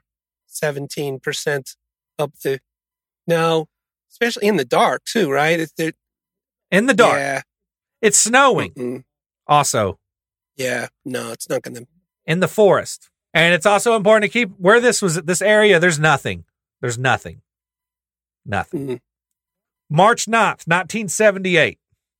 After extensive search efforts on horse, four wheelers, on foot, the search is postponed until spring because the mountain where the car was found gets absolutely slammed to the gill with a snowstorm bearing everything in feet of snow. Some of the re- some of the searchers looking for the boys even got lost themselves and were and were found fortunately. Dang. So it's like a white blanket in front of their face. That like very sad because I think at this point they realized uh, they're probably dead. Yeah, that's not good. A lot of things happen between the delay of the, the, the day that they choose to delay the search in March and resuming the search in June. So, in this period of time between them calling off the search or postponing the search until they pick it back up in June, some things happen. Most of them are distractions. One of them, though, is possibly useful. But first off, let's get the noise out of the way. The distractions, things that are worth noting, but I don't think I don't think hold any weight whatsoever, nor do the police. Okay. There are a few false sightings. There were two, actually. Neither of them held any weight whatsoever when investigated, so I don't even feel they're worth mentioning outside of that. Right? Does it really matter if some crazy lady or man says she saw him, you know, two states away in our red truck? It's fucking stupid. Yeah, no. No, shut Yeah, up. Go away. Shut up. This is we're trying to do an investigation. Yeah. And also, whenever these stories were, were came out, the families of of the men said that the way that these two these false sightings, the way that they said the men were acting, were nothing like their it's like it's completely not not the behavior of their peop of their of their sons. Not even worth running down. Yep. Not even worth. Yeah. Um, at one point, the police contacted a contacted a psychic. His gift, however, this day was apparently not working very well because all of his tips were utter horse shit when investigated. Uh, so that's a shock. Yeah. So a psychic comes up with empty results, nothing. Some people suspect that Gary may have wanted to see one of his old friends in a place called Forbestown, which is in the general direction of where the car was found, but uh, under any kind of uh, mi- under any kind of you know magnifying glass, this doesn't hold any weight either because Gary's family would later insist that Gary really wasn't in touch with these guys anymore. And that was extremely unlikely. They were more acquaintances than friends, and he had no reason to go. Well, and see why would he lug a bunch of the boys along? You know, like, Exactly. doesn't make sense. No, this is grasping for straws. There is, however, one tip that does stand up. There is one tip, one story that held some weight, and that story comes from a 55 year old man by the name of Joseph Schons. And Joseph Schons came forward after hearing about the missing after hearing about the missing men, and he told police that he had accidentally spent the night in that area where the Mercury Montego was found on the very night that the boys went missing. Now you're probably wondering how do you accidentally spend the night in that area? Uh, it's pretty simple, really. Schons owned a hunting cabin in the area, and he had driven up that road on the night of February 24th, the day that they went missing, in his Volkswagen Beetle in order to check the conditions of the road and everything. So, because he had he was planning on taking his daughter and his wife up there the following weekend for a ski trip. Now, at 5:30 p.m. that afternoon, Joseph Schons' Beetle gets stuck in the snow. Not hard to Yeah, believe. not at all. Beetle isn't an ideal vehicle in this situation. Seems like he'd be smarter Yeah. than this. He climbs out of his car to try and push it. Like I said, this is 5:30 p.m. when Joseph Schons climbs out of his Beetle to try to get it unstuck out of the snow. Meanwhile, 70 miles away, Ted Weiher is climbing into the back of the Mercury Montego with Jack Madruga sitting behind the wheel, and they're all excited for their basketball game. We're going to try to Quentin Tarantino this. okay. Right. Yeah. So 5:30 p.m. that night, Joseph Schons Be- Beetle is getting stuck on this mountainside where these boys will eventually end up. But an excited Ted Weiher is climbing into the back of the Mercury Montego. While Schons is trying to push his car out of the snow and unstick it, he gets a sharp pain in his chest and realizes that he's experiencing the early signs of a heart attack. Oh no. This is not an ideal situation to be having to have your heart attack No. you. Not there. I'd rather be attacked by a bear would- than my heart in this situation. And I've seen the Revenant. Rough. Uh, realizing he's having a heart attack, he comes back into his car and leaves it turned on with the heat running. He's fucked. He knows he's fucked. He then, Schons then sits in his car, stuck there in the snow on that mountainside, having a heart attack for the next six hours as it gets darker and colder outside. Jeez. Meanwhile, while Schons is having his heart attack there on the mountainside, the boys, our, our lovable boys, are going to their basketball game. Uh, they they watch their team win. Uh, they leave. They stop at a gas station at 10:25 p.m. 10:25 p.m. Like I said, they stop at this gas station and then depart from there to their eventual fate. It is important to note that this gas station that they leave from is uh, uh, uh, give or take an hour, right, from the location where the Mercury Montego was Okay. found. Probably a little over an hour. At 11:30 around 11:30 p.m. that night. So around an hour after the boys leave the gas station in Chico, Schons is now semi-delirious in his Volkswagen on the mountain in the middle of a heart attack when he hears whistling sounds. He turns and sees a car parked about 20 feet behind him in the dark with its headlights on. He sees what now keep in mind it's dark outside and it's snowing. And in front of those headlights, he sees so the headlights are probably blinding, right? He they're, they're blaring in his Mhm. eyes. It's dark. He's in the middle of a heart attack. But he does in front of these headlights sees five or six people walking around in front of the car and one of them to him looked to be a woman holding a baby. Interesting. Schons, after seeing this, thinks that he's saved. He climbs out of his vehicle, shakily on weak knees, stands beside it in the cold, and starts yelling for help the best that he can. Um, but the second that he makes a noise and yells for help, the headlights of the car cut off and everything goes completely silent. Nobody ever responds. Interesting. Uh, frustrated and still confused, he's in the middle of a heart attack. He climbs back into his ve- vehicle. He climbs back. Vehicle? It's a beetle. um, uh, yeah, and and trying to seek more heat. Right, he's back into the heat, the safety of his beetle. He he he comes back in, and it's there that he goes in and out of consciousness for the next two hours. Well, I was rewinding here in the script to go back. I went back to the descriptions of each of the boys. None of them seem to fit the description of a female with a holding a baby. So no, or a female at all. yeah, especially holding a baby. Like Uh, none of them curly, brown hair, brown eyes. Nope. Exactly. The only one that had a girlfriend was Gary Mathias, and uh, she wasn't pregnant. And Nor none of them had kids. Yeah, and no babies unless they got one either at the gas station or at the basketball game. Well, it's important to note, Op, that the they left the gas station as five guys as the group, and it's also important to note that uh, because of the time frame, right between um, Schons seeing them on this mountainside and them leaving the gas station, they didn't really have time to stop anywhere else. Or pick up a baby. I mean, or pick up a woman and a baby. Yeah. Um, if they did stop somewhere, it was for a second. Yeah. It couldn't, um, because I mean, Uh, just judging on how long it would take to get from that gas station to this mountainside, there's little room for fucking around. Yeah, this is just getting more and more mysterious. Yes. And it's going to get more mysterious, far more mysterious. This is why they call it the American Dyatlov's Pass. Okay. So uh, Schons goes in and out of consciousness for the next two hours. At around 1.30 in the morning, he snapped out of his daze again by the whistling sound again. He hears whistling again.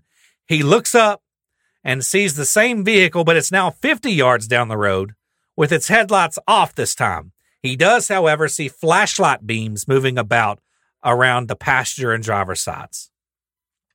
Schons once again gets out of his car and starts walking towards it while screaming for help. The flashlights then cut off again, and everything goes silent once more. Schons then returns back to his car and the heat inside and goes once again slips in and out of consciousness. 4 a.m. Schons' car runs out of gas and the freezing cold snaps him out of his delirium. Realizing now the severity of his situation, he has no choice but to walk down the mountain if he plans on living. He's he's having a heart attack. He is now the car is cold. He's going to either freeze to death or die of the heart attack. He's going to have to revenant his way out of here. The thing that creeps me out so far, the biggest thing that creeps me out is the whistling. I knew you were going to say that because it is extremely Dude, creepy. seriously. Yes, Like, yeah. There's almost like alien aspects. yeah, like uh, it reminds me of a movie called Communion, which is about Whitley Strieber, who's actually based on true events, he says, but just the creepiness of like how legit alien experiences seem to happen, not like the weird ones where you're like, "Ah, I don't know, you know, th- th- yeah, oof, yeah, it just gives me the creeps. And been having been out in the dark, yeah, having been out in the dark in the middle of the zero will, you know, like no one's, you know, 20, 30 miles from you hunting in that dark. There, it's a different dark than being in like a campsite. Just a different, different dark altogether. let's take what you just said, uh, uh, what we just said, you about how creepy the whistling is, and the fact the like kind of alien Mhm. uh, kind of nature of this, right? And and put it on the shelf. Okay. Actually, let's not put it on the shelf. Let's talk about it right now. I've already showed my hand. All four of these young men are going to die. Oh, four of them. The fifth one was never found. Oh, goodness. never has never been found to this day. His this area was meticulously searched by multiple parties over the next 40 years. Never a trace found of. Mm. So creepy. So weird. Right. And I don't think that I ruined the story. Yeah. uh, most of them are going to die. So, anyways, Schons has climbed out of his car. He's realizing it's freeze to death or die of his heart attack. He's going to have to walk out of here. Like I said, he gets out of his car and he begins the five mile walk down the snow covered mountain while having a heart attack. This is a hard ass man. Yeah, it's tough. He'd be friends with that one guy Uh, that got his leg, he cut his own leg off. Yeah, yeah, yeah. Uh, he does on his way down the mountain pass what he would later confirm to be was Jack Madruga's 1969 Mercury Montego on his way down the road. He looks inside, he sees the candy wrappers, everything out of the ordinary, no sign of the young men whatsoever. Everything is gone. Schons uh, eventually makes it the five miles out, five miles down the mountain to a restaurant called the Mountain House Lodge, and it's there that he is giving a, a, an emergency ride to the hospital. Uh, police do later confirm Schons' story. They find the hospital re- the hospital records confirming that Schons had been in there for a heart attack. He had been admitted that night that the boys went missing for a heart attack, and the Mountain House Lodge had ensured uh, they had confirmed that he had got there after stumbling in. So his story is, I mean, uh, for the for as much as it could be confirmed, it has been confirmed. So, I, I, and maybe stop me if you're going to get here, but when they found the Montego, did they also find his beetle? Uh, I don't know. I never, I never discussed. That's a good question. I don't know. I never came across that. That's something I hadn't even thought about. I'm assuming they did, or actually, no. You know what? You know what? Because of the fact that this happens months after the boys went missing, I would say that he had probably went back up there and got the beetle himself. He got the beetle himself and saw the Montego. At this point, he doesn't even know that this this Montego's a big deal or anything. Yeah, so that makes sense why they wouldn't beat it up. It was likely he got it released from the hospital the next day or a few days later. He probably just went up there and got it himself. Yeah. Because at this point, that Montego isn't even a big deal. It's just a car that's He probably outside. got released from the hospital and walked back up there. That Yeah. guy. yeah. Okay. Sorry for the tangent. It's also, you know, with all that in mind, it's important to note that he was having a heart attack. So, how much of this was his brain playing tricks on, you know, like how much of this, uh, we know for sure that the Montego was there, but how much of it uh, was him hallucinating? Yeah. Good point. Sunday, June 4th, 1978. On a sunny day, a little over three months after the boys go missing, there's a small group of young men riding dirt bikes through the mountains, and they come upon an abandoned U.S. Forest Service trailer camp in a cul de sac on the Daniel Zink campground. Get this 16 miles from where the Mercury Montego had been abandoned. Oh, 16 miles.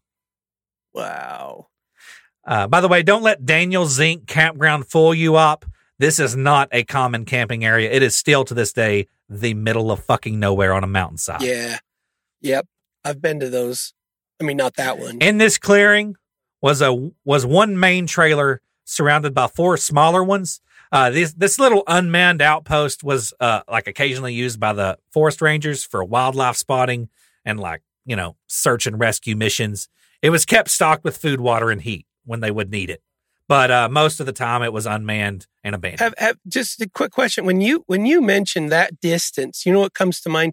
Have have you seen that uh, that that I think it's a series. Well, no, it's like one long. I can't remember if it was a series or one long show. That mystery four one one, The Hunted. Did you see that? Yes, uh, where the the dude steps off the road into the woods like twenty feet and is never seen or heard from yeah, again. and then they find his shoes like eighteen miles away on the outcropping above Yeah. a town. It- all that. Oh man, What was it that the guy that was with him said he heard too? He heard some kind of distinct noise, Yeah, they- uh, really odd they heard a noise. big crack. Yeah, that's probably. I would say that story is even creepier than this one that's a. We should cover that sometime. We'll just take the. because he was so close to the road and his friend was right Yeah. there. He said he just stepped out into the woods and fucking disappeared. Poof. Yes. vanished. Yeah. Was never heard from again. Oh, creepy. So, like I said, these uh, dirt bike riders they come upon this little clearing here. That's it's an outpost for the for the forest rangers. Uh, little like they're trailers. I, I keep, if I use the word cabin from here on out, sorry, it's little trailers, and it's just they're they're stocked to the gill with food, water, and a heat source. Right? Yes. They pull up there in that clearing. They shut their dirt bikes off, probably to rest for a minute. They've been riding dirt bikes all day. And the second that the first man pulls his helmet off of his head, he is hit square in the face with the smell of human decomposition. Oh man. He smells it strong. It's at this point they begin to notice. They look around and notice that the wind that one of the windows to the main trailer has been busted out. Uh, the young man climbs from his dirt bike and peeks in through the broken window, and it is there that he sees inside, laying on a bunk bed on the bottom of a bunk bed, is the emaciated and decomposing body of poor Ted Weiher, the one that liked to call and, and make phone calls about the phone Mhm. books. Poor Ted Weiher. He is there. He's dead. He's laying face up on the bottom mattress of this bunk bed with one hand on his chest. Crazy. Now, after these young men find this corpse, they flee the site like you do instead of poking it with a stick and they uh, contact authorities. The area is soon swamped to the gill with police. And I'm just going to go into the details of Ted Weiher's corpse here and his surroundings. Okay. Okay. Uh, very interesting stuff here. Um, this is what the police discovered. Ted Weiher, in this little trailer, had eight bed sheets pulled up neatly over his body and his chin. Eight bed sheets. Yes. Now, both of his pants legs were rolled up above his knees, revealing gangrene and blood poisoning on his feet that appeared to, that appeared to be brought on by frostbite. Also, five of Ted's toes had fallen off due to frostbite. Whoa. His leather shoes on his feet were missing and were never found. Never found. His shoes were never found. What? He had apparently, it looked to them at first that he had frozen to death. Now, This is the part that's going to creep you out. Ted had been 200 pounds when he went missing, the day he went missing. His body, though, was severely emaciated. He had lost 80 pounds before dying. And judging by facial hair growth, they did, they did, they deduced that Ted had lived around 13 weeks after going missing and had died just two to three weeks prior to being found. What? What? Yes. it gets weirder. On the table beside poor Ted was a ring with the word Ted engraved on it, his gold necklace, and his wallet with all the cash still inside. But weirder than that, on this table also laid a gold Waltham watch that did not belong to Ted nor any of the Yuba County Five. Weird. There was also a single partially melted candle. There was a lot of furniture. Now they did they they figured that aside from the sheets, this count this candle was the only thing that had given whoever had been here warmth, because uh, there was a lot of furniture and paperback books in the trailer that could have been used to start a fire for warmth, but it hadn't been done. There were several empty C ration cans on the floor. Now, in a shed outside, uh, we'll get back to these C ration C ration cans in a minute. In a shed outside, there was a full propane tank that only needed to be turned on to provide the trailer with adequate, comfortable, cozy heat. But it It had never been hadn't used. been yet. This is that. hadn't been This used. is creeping Full me out. It's it feels like something between somewhere in between like the movie Seven and Blair Witch. Like and fire in the sky. yeah, you if all those three movies Yeah. had a baby, that would be this scene.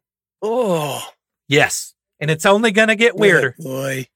Because in another trailer close to this main trailer where Ted was found was a plethora of extra super warm blankets, not sheets, extra clothing, and a stockpile of food so large that it could have sustained several men for many, many months. What? This trailer had been broken into, and three cases of C rations were uh, taken from it and had been completely eaten. And that's where the uh, C ration cans in the floor lay. Uh, uh, they had eaten whoever had been in this trailer with Ted. Uh, the these Ted and this man had eaten a total of 36 meals, 12 meals in each case, three cases taken, 36 meals. And for those wondering what C rations are, C rations were like the 60s and 70s version of uh, what we have today in the military MREs. Right, meals ready to eat. They stay, they keep forever. They don't have to be refrigerated. Um, it's what the the troops use over like now MREs. And they taste delicious. This is like the Vietnam version of MREs. Yeah. One important thing to note: the reason the C ration is important, though, C ration, the cans and C rations have to be opened with a P38 Army issue can opener. Right Mhm. now, that is something that only Jack Madruga and Gary Mathias would have been able to use because of their military service. Mm. Uh, but there are other hints to say that maybe Gary Mathias is the one that would have been the the one taking care of Ted Weiher here, though, in this trailer, trying to keep him alive, because Gary Mathias's tennis shoes were found neatly placed in the corner of this trailer. So the only pair of shoes Gary Mathias would have had were found in the corner. yes, but keep in mind Ted Weiher's shoes were missing Right. Okay. off his body. Weird. Uh, now, some rationalize, some believe that because frostbite causes swelling of the feet, and because uh, Ted Weiher's foot size was so much bigger, that after Ted Weiher died, uh, Gary Mathias took off his shoes that no longer fit him and used Ted's shoes because they were bigger. Mm. Uh, but that's just speculation. Mhm. Like I said, investigators determined that somebody had been there with Ted trying to take care of him uh, while he was alive, and it looks like it may have been Gary uh, Gary Mathias. Keep in mind, though, the reason that that's weird is because Gary Mathias is the only one here that isn't intellectually disabled. So he would have known to turn on the propane. He would have known to use the food. He would have known to make a fire, even if he didn't find the propane. He would have known to eat as much food as they needed to stay alive. He had military experience. So, you know. Military experience. Yeah. He could have easily kept Ted alive if it was Gary Mathias. Mhm. So an autopsy was conducted on Ted Weiher's body. It, it was determined that he had died of pulmonary congestion, uh, or what is now called or commonly called uh, wet lung. And a wet lung is similar to pneumonia, and it is brought on by exposure to extreme cold temperatures. Wow. After the discovery of Ted Weiher's body, another massive search is launched. And on Tuesday, June 6th, two days after finding Ted's body in this trailer, Jack Madruga's badly decomposed skeletal remains are discovered in a field just off the road, and the keys to his mer- his prized Mercury Montego are still in his pocket. Wow. Okay, so they abandoned. Confirmed, they abandoned the car. Confirmed. They abandoned the car. He has the keys in his pocket. Madruga's right arm had been bitten off by scavengers, and he was found laying on his side, clutching his watch in his left hand. Uh, there's there's also a, a, a kind of creepy aspect to this with the watches, with time. Something Mm-hmm. right? There's that unknown watch. We still to this day don't know who it belonged to, sitting beside Ted on the table. And the last thing that Madruga seemed concerned about was the time. This watch that's clutched in his left in his left Hmm. hand. On the same day, on the other side of the road, the skeletal remains of Bill Sterling are also found, and his his remains are identified by the wallet in his pocket. Now, Jack Madruga and Bill Sterling here had been best friends in real life, and it appears that they had stuck together until the end because they were found within 100 feet of each other in death. And this is a creepy part up. These two bodies, Jack Madruga and Bill Sterling, were found 11 miles from the abandoned car and four and a half miles from the trailer where Ted had been found. Ow. So these men are spread out all throughout these mountains. And and and because I guess skeletal remains, so they can't tell like how long they lived or anything like that. Yeah, it's skeletons. Yeah. Both of them had been heavily ravaged by animals. Like I said, Bill Sterling's skull was actually found 50 yards from the rest of his body.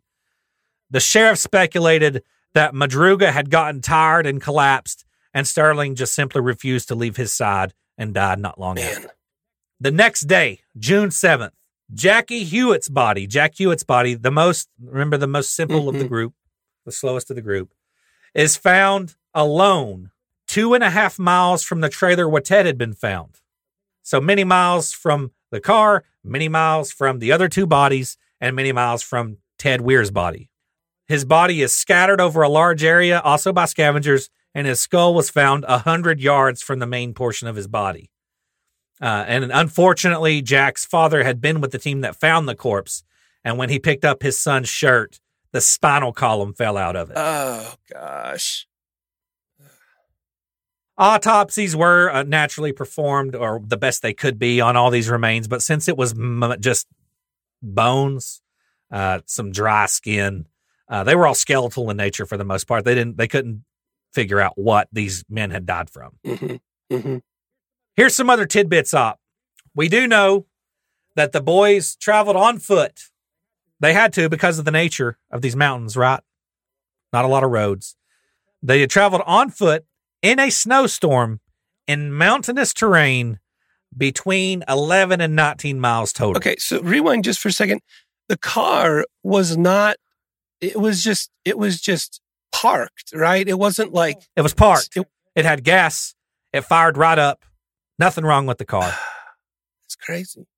That's a serious. That's a severe amount of walking. I mean, Almost like they were afraid of something. okay, yeah. I I don't know how you're that. Af- But I'll do you one better. Why the fuck were they up here in the first place? yeah, for that. And then it's a literal journal entry if I have to do five miles of hiking while hunting, and that's with a goal in Yeah. mind. You know. Yeah. Wow. Now, a lot of people will make the argument, you know, well, these are intellectually disabled men trying to figure, trying to provide reason to these decisions is pointless. Uh, okay, I'll, I'll, I see your argument, but my, my counter argument to that is they are led by Gary Mathias, who is not intellectually disabled. Mhm. He is medicated. Uh, he is, uh, for the most part, a, a, a normal human being. Also, was this when they abandoned the car? Did they go up the mountain or down? Kind of semi. It was they kind of skirted So the they mountain. traversed the mountain. That that also Yeah. doesn't stand to reason because without any knowledge, if you abandon a vehicle on a mountain road, you go down. yeah, You don't make Yeah. your life harder. Exactly. Wow. Ugh, just gives me the chills. And they also weren't dressed for any of this. If you remember, Ted Weiher's mother tried to get him to put a coat on. He said, "No, Right. uh, we're just going to the game and coming right back. I don't need Yep. a coat." So, and all of them were dressed that way. They were not dressed for this weather. So it's amazing that Ted Weiher and supposedly Gary Mathias were even able to make it that far to the trailer without freezing to death. Yeah. And that and that they one that they all ended up that uh, I don't know. I don't know about well, yeah, actually you do know. Go on any military jog, right? How how disparate does that group get over 19 miles? Ah, right? Yeah, I mean, we're talking Start hours. spreading out. the weak get to the back. Yeah. I mean, that they all ended up within a very minute radius. 11, you know, 19. It doesn't, in a snowstorm, in the dark, you, you'd be leaving people back behind, like a mile into it, somebody's given up. You know what I mean? Yeah. Wow. Now, to this day, up, Gary Mathias has never been found. He's never been spotted anywhere. Not even like a fake spotting where somebody said, I saw him at a Taco Bell Mhm. in Idaho. That's never even happened. There's never even been false claims. He simply vanished into thin air. Poof. Mm. And, and it's important to note uh, when all the snow melted, these mountains, all these mountains were combed with a fine tooth comb by hundreds of people. No hint of Gary Mathias has ever been found to this day. Creepy. Many people believe that his remains were just never found, right? Covered with snow and then probably covered with leaves, and uh, they've just never been found. But here's some other tidbits of information Jack Madruga would have never left the window down on his Mercury Montego, and he would have never let anybody else drive it. Yeah. Even that, so one window was down. That, that to me seems like the Dyatlov Pass tent situation where the Yeah, tears and everything.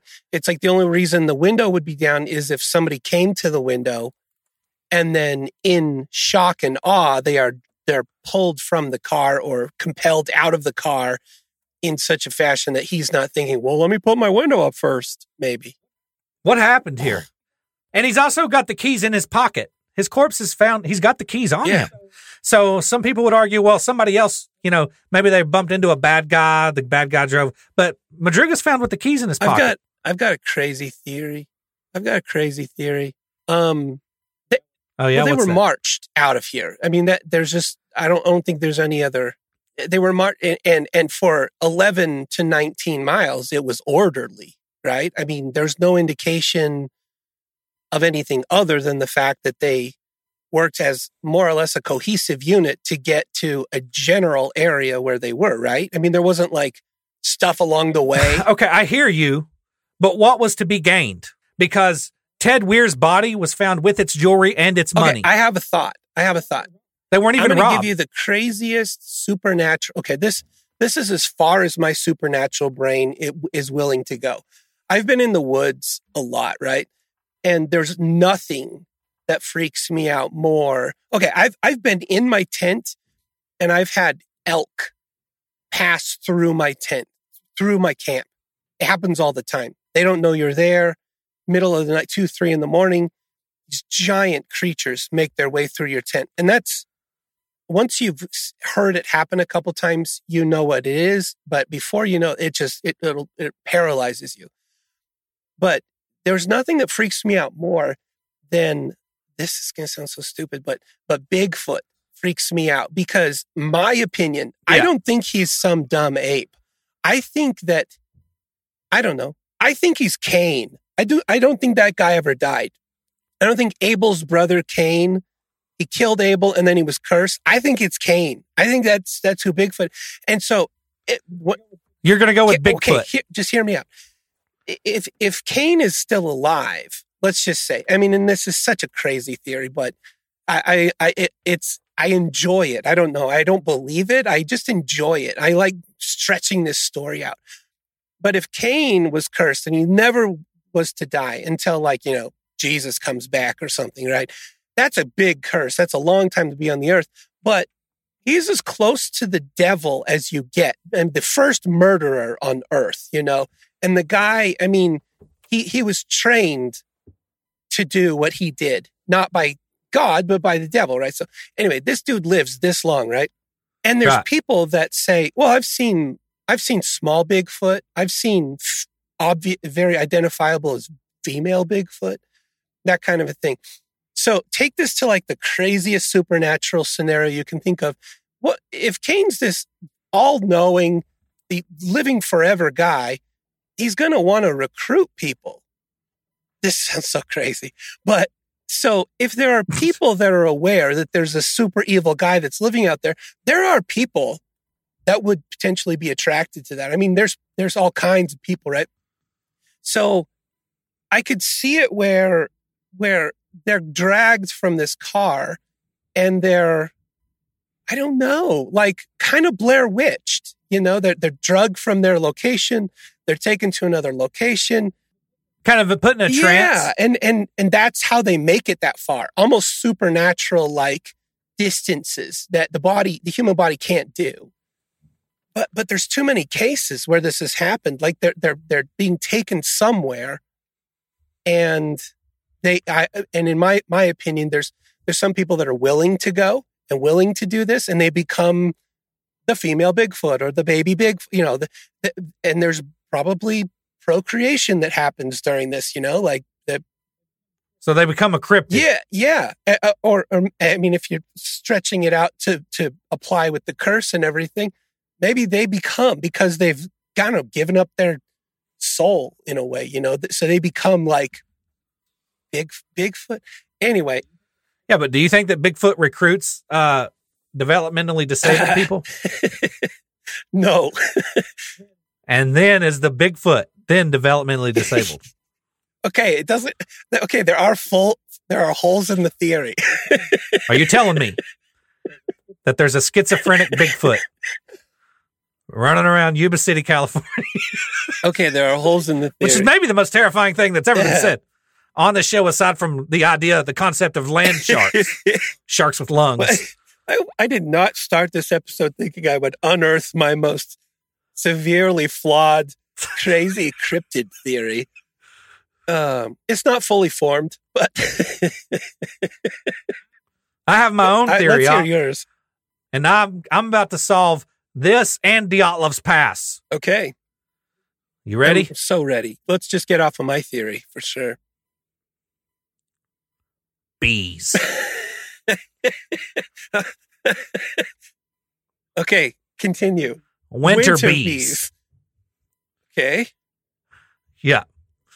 They're driving along, these winter bees come out of nowhere, and start attacking them. They exit the vehicle like Chris Farley and David Spade and Tommy Boy, right? Whenever they're like, oh, no, and they just start running. and they, these bees Track them for eventually. miles. Well, first they, they bring down, first they bring down Jack Huett, Okay. right? Many miles from the, and then the, the, the, the four remainders, they run. They're still getting chased by the bees. They're getting stung. And of course, none of this would come up in the autopsy because there was skeletal Right. remains. And then Jack Madruga and, and Sterling are the next to fall to the bees. and now it's just Mathias and Ted.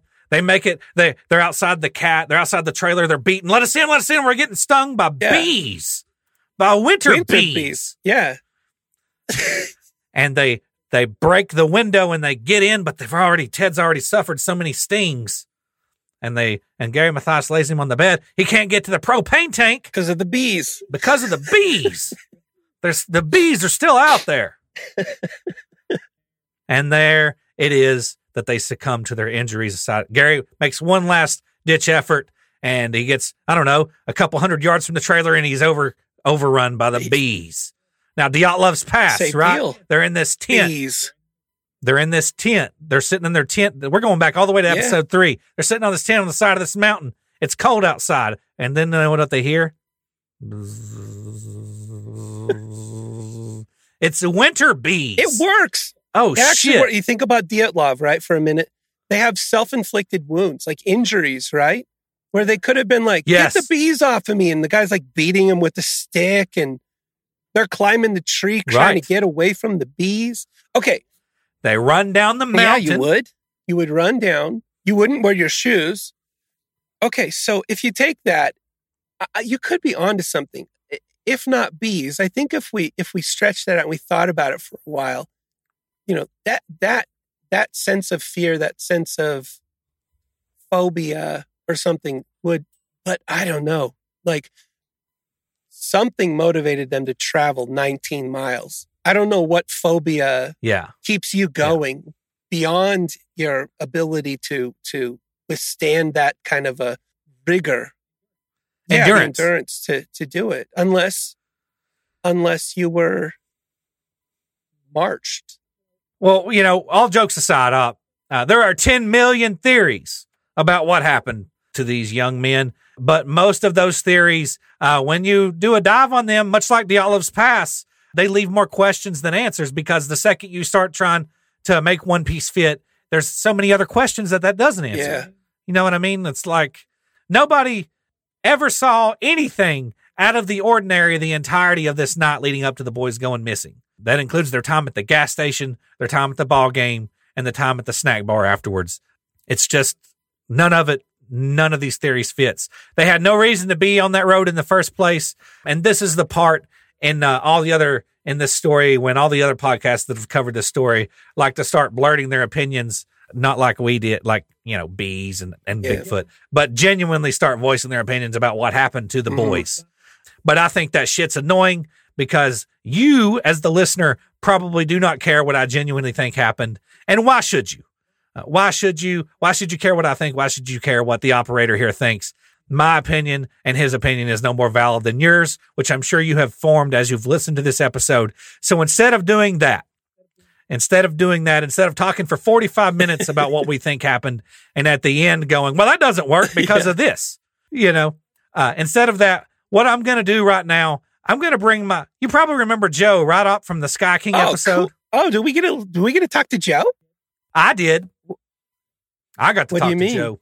what do you mean you you did I gave him a call and I wanted to just kind of surprise him and be like, what happened, Joe? oh What happened to the Yuba County Five? I thought that because of his pilotry background, he might have some inside so you, info. you called you called joe you called joe already you already called him I already called him and you're going to hear that phone call. weird you didn't you didn't Soon. think to uh you, you didn't consider that I'd- i'd want to have a three-way with joe I wanted him to myself.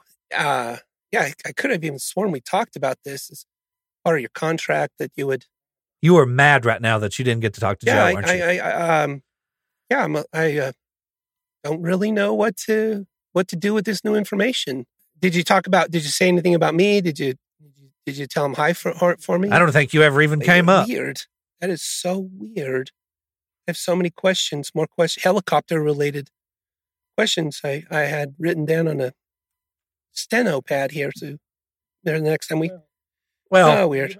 you know, you bring up helicopters. It's because of Joe's extensive knowledge of helicopters and Yes. pilotry that I figured he might know something about this case. Uh, and we are going to insert that call right meow. Hello. Hey, Joe. Uh, hello. I'm not bothering you. Can I? Do you have like 15 or 30 minutes?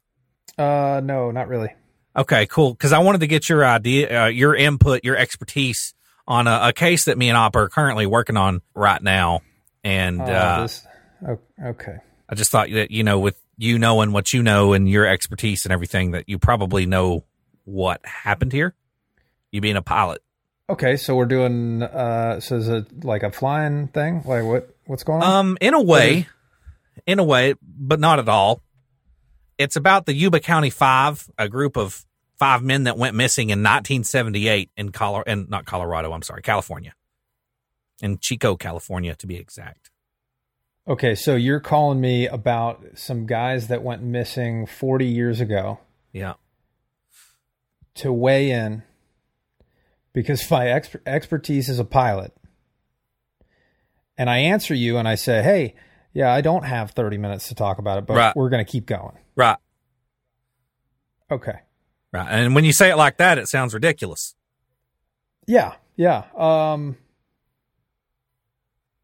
So what happened? Okay, I mean, h- how do you think? What? You're asking me what happened? What happened to them? I'm asking you what happened. What happened to them? Um. So hold on, really quick. I need you because I, Listen, I gotta uh, be in your head. You're probably wondering why I called you. I think this is my reasoning.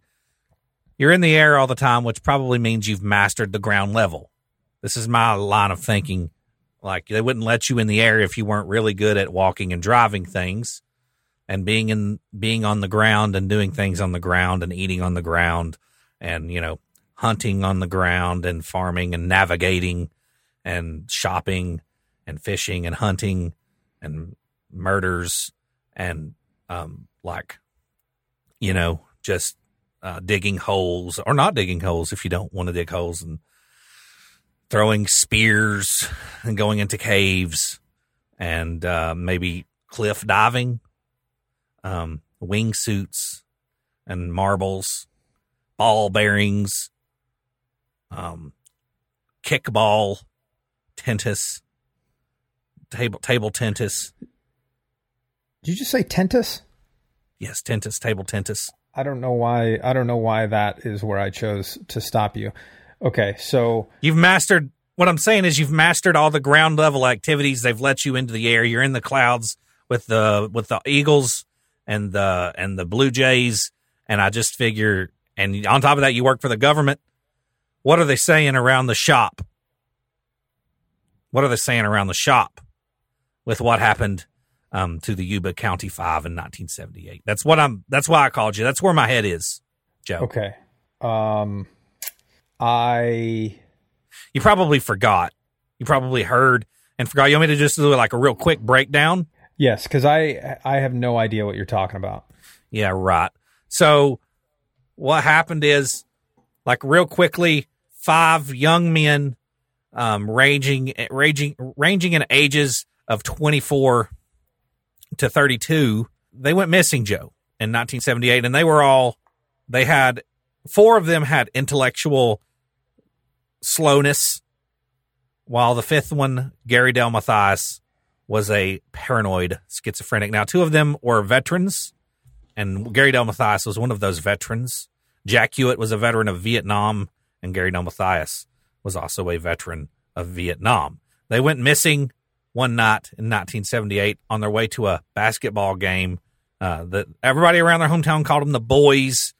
They were just five young men with with problems, with prob with uh, just slow problems, and they went missing. And then a few months later, well, actually, not long afterwards, their car was discovered up in the mountains, and it was it, the window was down, and the keys weren't in. It had gas in the tank. It wasn't stuck. And then a search after the snow melted later, weeks later, months later, yielded uh, three corpses: the corpses of Bill Sterling, Jack Huett, and Ted Weiher. And then uh, they also found the corpse. Uh, well, I'm sorry, Bill Sterling, Jack Huett, and Jack Madruga, and they also found the corpse of Ted Weiher in a cabin that had been stocked uh, full of food and water and whatnot. And it turns out that Ted Weiher had actually been alive for weeks after they had went missing, and he had lost a whole bunch of weight, uh, a ridiculous amount of weight. Uh, judging by his beard growth, though, he had been uh, kept alive, and Gary Del Mathias has never been found to this day. All right, So what happened? so to get this straight, you called me Right. to see what I know about a 40 year old case. Well, I mean, yeah. What's what's? Well, I just figure what's the talk talk around shop. Went into the mountains, and then you, I, mm, you think we're you think that we're just talking about this? Uh, I mean, You think that you Yeah. think that this is like a you know? Well, let me tell you fly- why I'm doing this. and- I listened to all the other podcasts that did the this did this on their episode, and they always like to spend 45 minutes talking about what they think happened. And this is like the TCK version. I figure I would get somebody in the know. In the know. Yeah, because you know just as much about this as they do. And I figure if their opinion of what happened to these young men is supposed to hold any weight on their show, then your opinion, because you're in the know, will also hold weight on my show. Right. Right. So Okay, so these guys go to a basketball game. What are a bunch of what are a bunch of grown men doing playing basketball? Well, so they're all intellectually disabled. You're being very insensitive.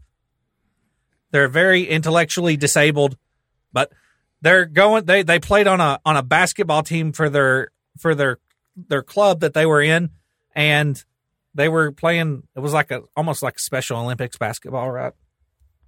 Not it wasn't the Special Olympics, but it was like a vert like it was just like for the kids, for like the people that they were probably playing people in wheelchairs or something like that. You know, like but they weren't on the way to their basketball game. They were they were on their way to a college basketball game, and they loved basketball. And they just this was their little clique, their little clique. It was like, it was like if They were the boys. it, yeah they were the boys. It's like the Little Rascals meets uh, What's Eating Gilbert Grape. of mice and men. Yeah, mice. It's like if mice and men. It's like if mice and men meets Stand by Me. Hey, you guys want to go see a body, but everybody's Yeah, yeah. but they're not going to see a body. They're going to a basketball game, and they're in a Mercury Montego owned by Jack Madruga. A Mercury Montego. Yeah, beautiful car, beautiful car. Yeah. Well, I uh I I don't know anything. I don't know anything about it. Okay, well, thanks, Joe. Yeah, like I you know, He's not going to tell. even if I did know something, He's not even if I did know something, I couldn't I couldn't tell you about it. But what can you not tell us? Well, no, I Okay, uh, look, what's um, listen. I'm going to turn this off, right? I'm going to turn this off, and after I turn it off, then you can tell me what you know. Okay, you ready? I'm going to turn this off, Joe. Okay, okay. You're going to You are no recording has de-initiated. I turned it off. So it's just me and you.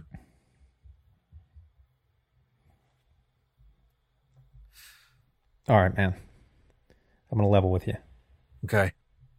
I'm ready. I'm ready. My body is ready. So a lot of people think that there was foul play involved. A lot of people Is that are what they're saying? real hung up on the on the one guy, the one guy that they never found. Yeah, goddamn Mathias. Yeah, Mathias, right? He's the villain in this story, right? Well, and according to you. No, no, no. According to everybody, everybody thinks he's the villain. Oh, I see. Yeah, because everybody thinks, oh yeah, he disappeared, right? He disappeared.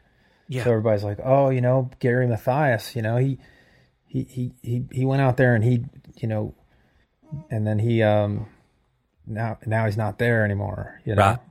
that's what they think, right? Right. But what if I were to tell you that Jack Huett and then the other guy and then the other guy and then the other guy? Mhm. What if I were to tell you that those guys Russian spies? Oh, is that what they're saying? What if Is I that what they're saying?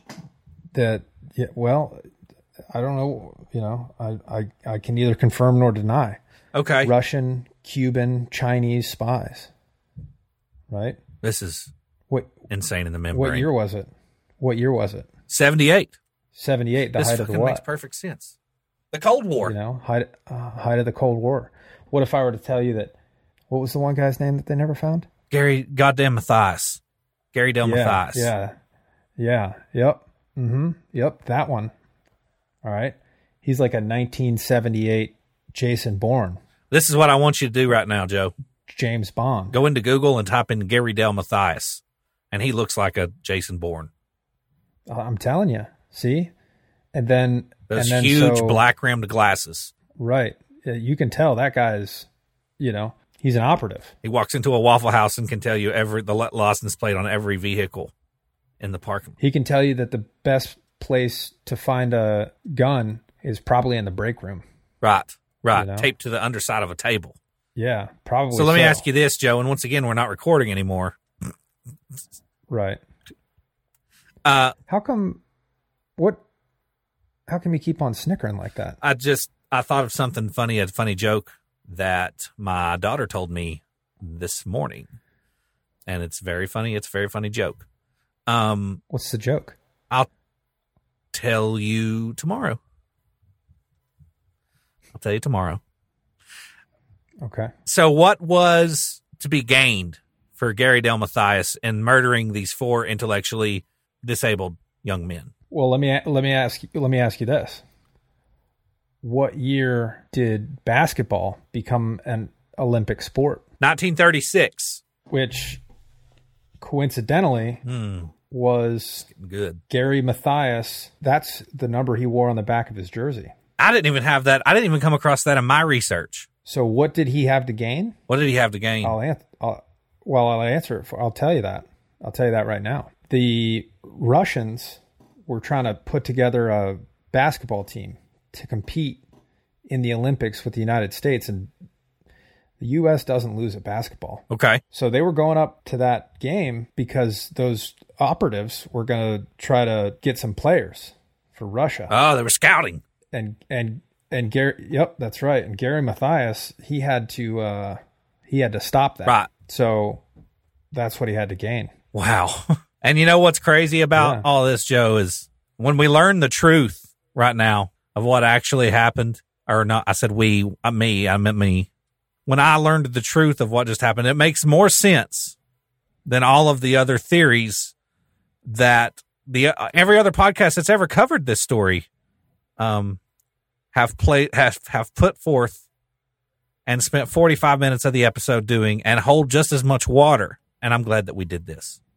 I'm glad that we did this. Uh, yeah, I um, you know, so to wrap things up, Yeah, which I already wrapped it up, Boys. right? Because I already turned the recording off. Well, yeah, I'm talking about wrapping it up with you because obviously, you know, I know that the recording is Yeah. off, but like, you know, it's it's pretty cr- it's pretty crazy Uh huh. that uh, like how that really broke down. It, it's the whole story, the whole mystery is literally just a Olympic basketball scouting scandal, and it's all been covered up by the by the government. A lot more boring than I, I, I was thinking. A Sasquatch, or you know, uh, ghosts, or the maybe the mafia, or uh, the Clintons, or you know, a number of things. I didn't think it would be just a big basketball scandal. Yeah, no, I'm on the I'm on the phone with Kent. No, he's muted right now. No, I don't know. He he called me about I'm not some muted. Fucking I can hear you, called me Joe. About can some hear you. like I, I don't know some fucking dudes that got killed in the woods or something like that. I don't know. I just I, I can hear you. I don't know. You know this guy. He he'll just keep on fucking I can hear calling. Joe. So I told him some shit about like he said something about basketball and all this stuff. So no, yeah, I'll be off with him in a second. Just suck it up. He's gonna get back on. Yeah, no. Um, I don't know. Spaghetti, maybe. I'm not muted. Do we still have some of those I'm steaks? not muted. Yeah. Okay. Yeah, I'll be up in a sec. Uh, sorry. What? What are you saying, Kent? Nothing. I've got to get off the phone, Joe. Oh, okay. Well, um, yeah. Don't call again. Okay. I'll call you next week. All right. Oh, okay. Well, yeah, fuck me, I guess. All right. Thanks. Thanks, Joe. Bye. And we are back up. Uh, that was my phone call with Joe. Look, that's it. That's it, man. That was the Yuba County Five. I don't. I'm not gonna fucking tell you. Say this is what happened. I don't know what happened. I have ideas, but I'm not gonna go into those because I'm sure you, as the listener, have them too, and I bet you do too. The operator, and that is the end. That is that is the Yuba County Five. I hope we did it some justice. We don't know what happened. We'll never know what happened. Please, please uh, subscribe to my Devil Spawn Bigfoot theory. Um, help me flesh it out a little over in the comments. I believe that's the most likely. That's the most Yeah. likely, Yeah, and not bees. we should. Uh, yeah, you know what? We should run this out over the next six months. We should put together two posses of research teams and, and see see how this nets out. I do want to note that uh, my source for this episode was a book by the name of Out of Bounds by an author, Drew Hurst Beeson. Uh, good book, full of information, good read, easy to read, very, very dry, the way I like. I prefer my true crime books that way. I don't like a lot of speculation and Mhm. bullshit, um, just the facts. Out of bounds. Out of Bounds by Drew Hurst Beeson. Good book. Give it a give it a That's a shot. play on words there because that has a you know basketball connotations. Ah, I hadn't even thought about that, but you're absolutely right. Yeah. Yeah. And that's Hey, it. I'll- wow. And and bye. You don't want to tell everyone to f off like you did in the True Crime sh- trick Halloween special. You know, that went over a, a lot better than I thought it was going we to. were definitely doomed. yeah, that went surprisingly well. Everybody got They a kick sure out of did. that, which I was so I got a kick out of it. Well, man, the, the amount of research you put into these is is uh, oftentimes daunting, and I don't know how you do it. But I will. Uh, I'll give you a little bit of a break to charge up and get ready for the next one. So I'll call you maybe tomorrow. I'll call you tomorrow around 11 a.m. Can't wait to see what you bring. Yeah, I know you will. And despite my plea, please for you not to, I know you're going to. So I, I guess I'll just talk to you. I'll fucking talk to you then. I'll, Okay. Hugs. uh, huh? What?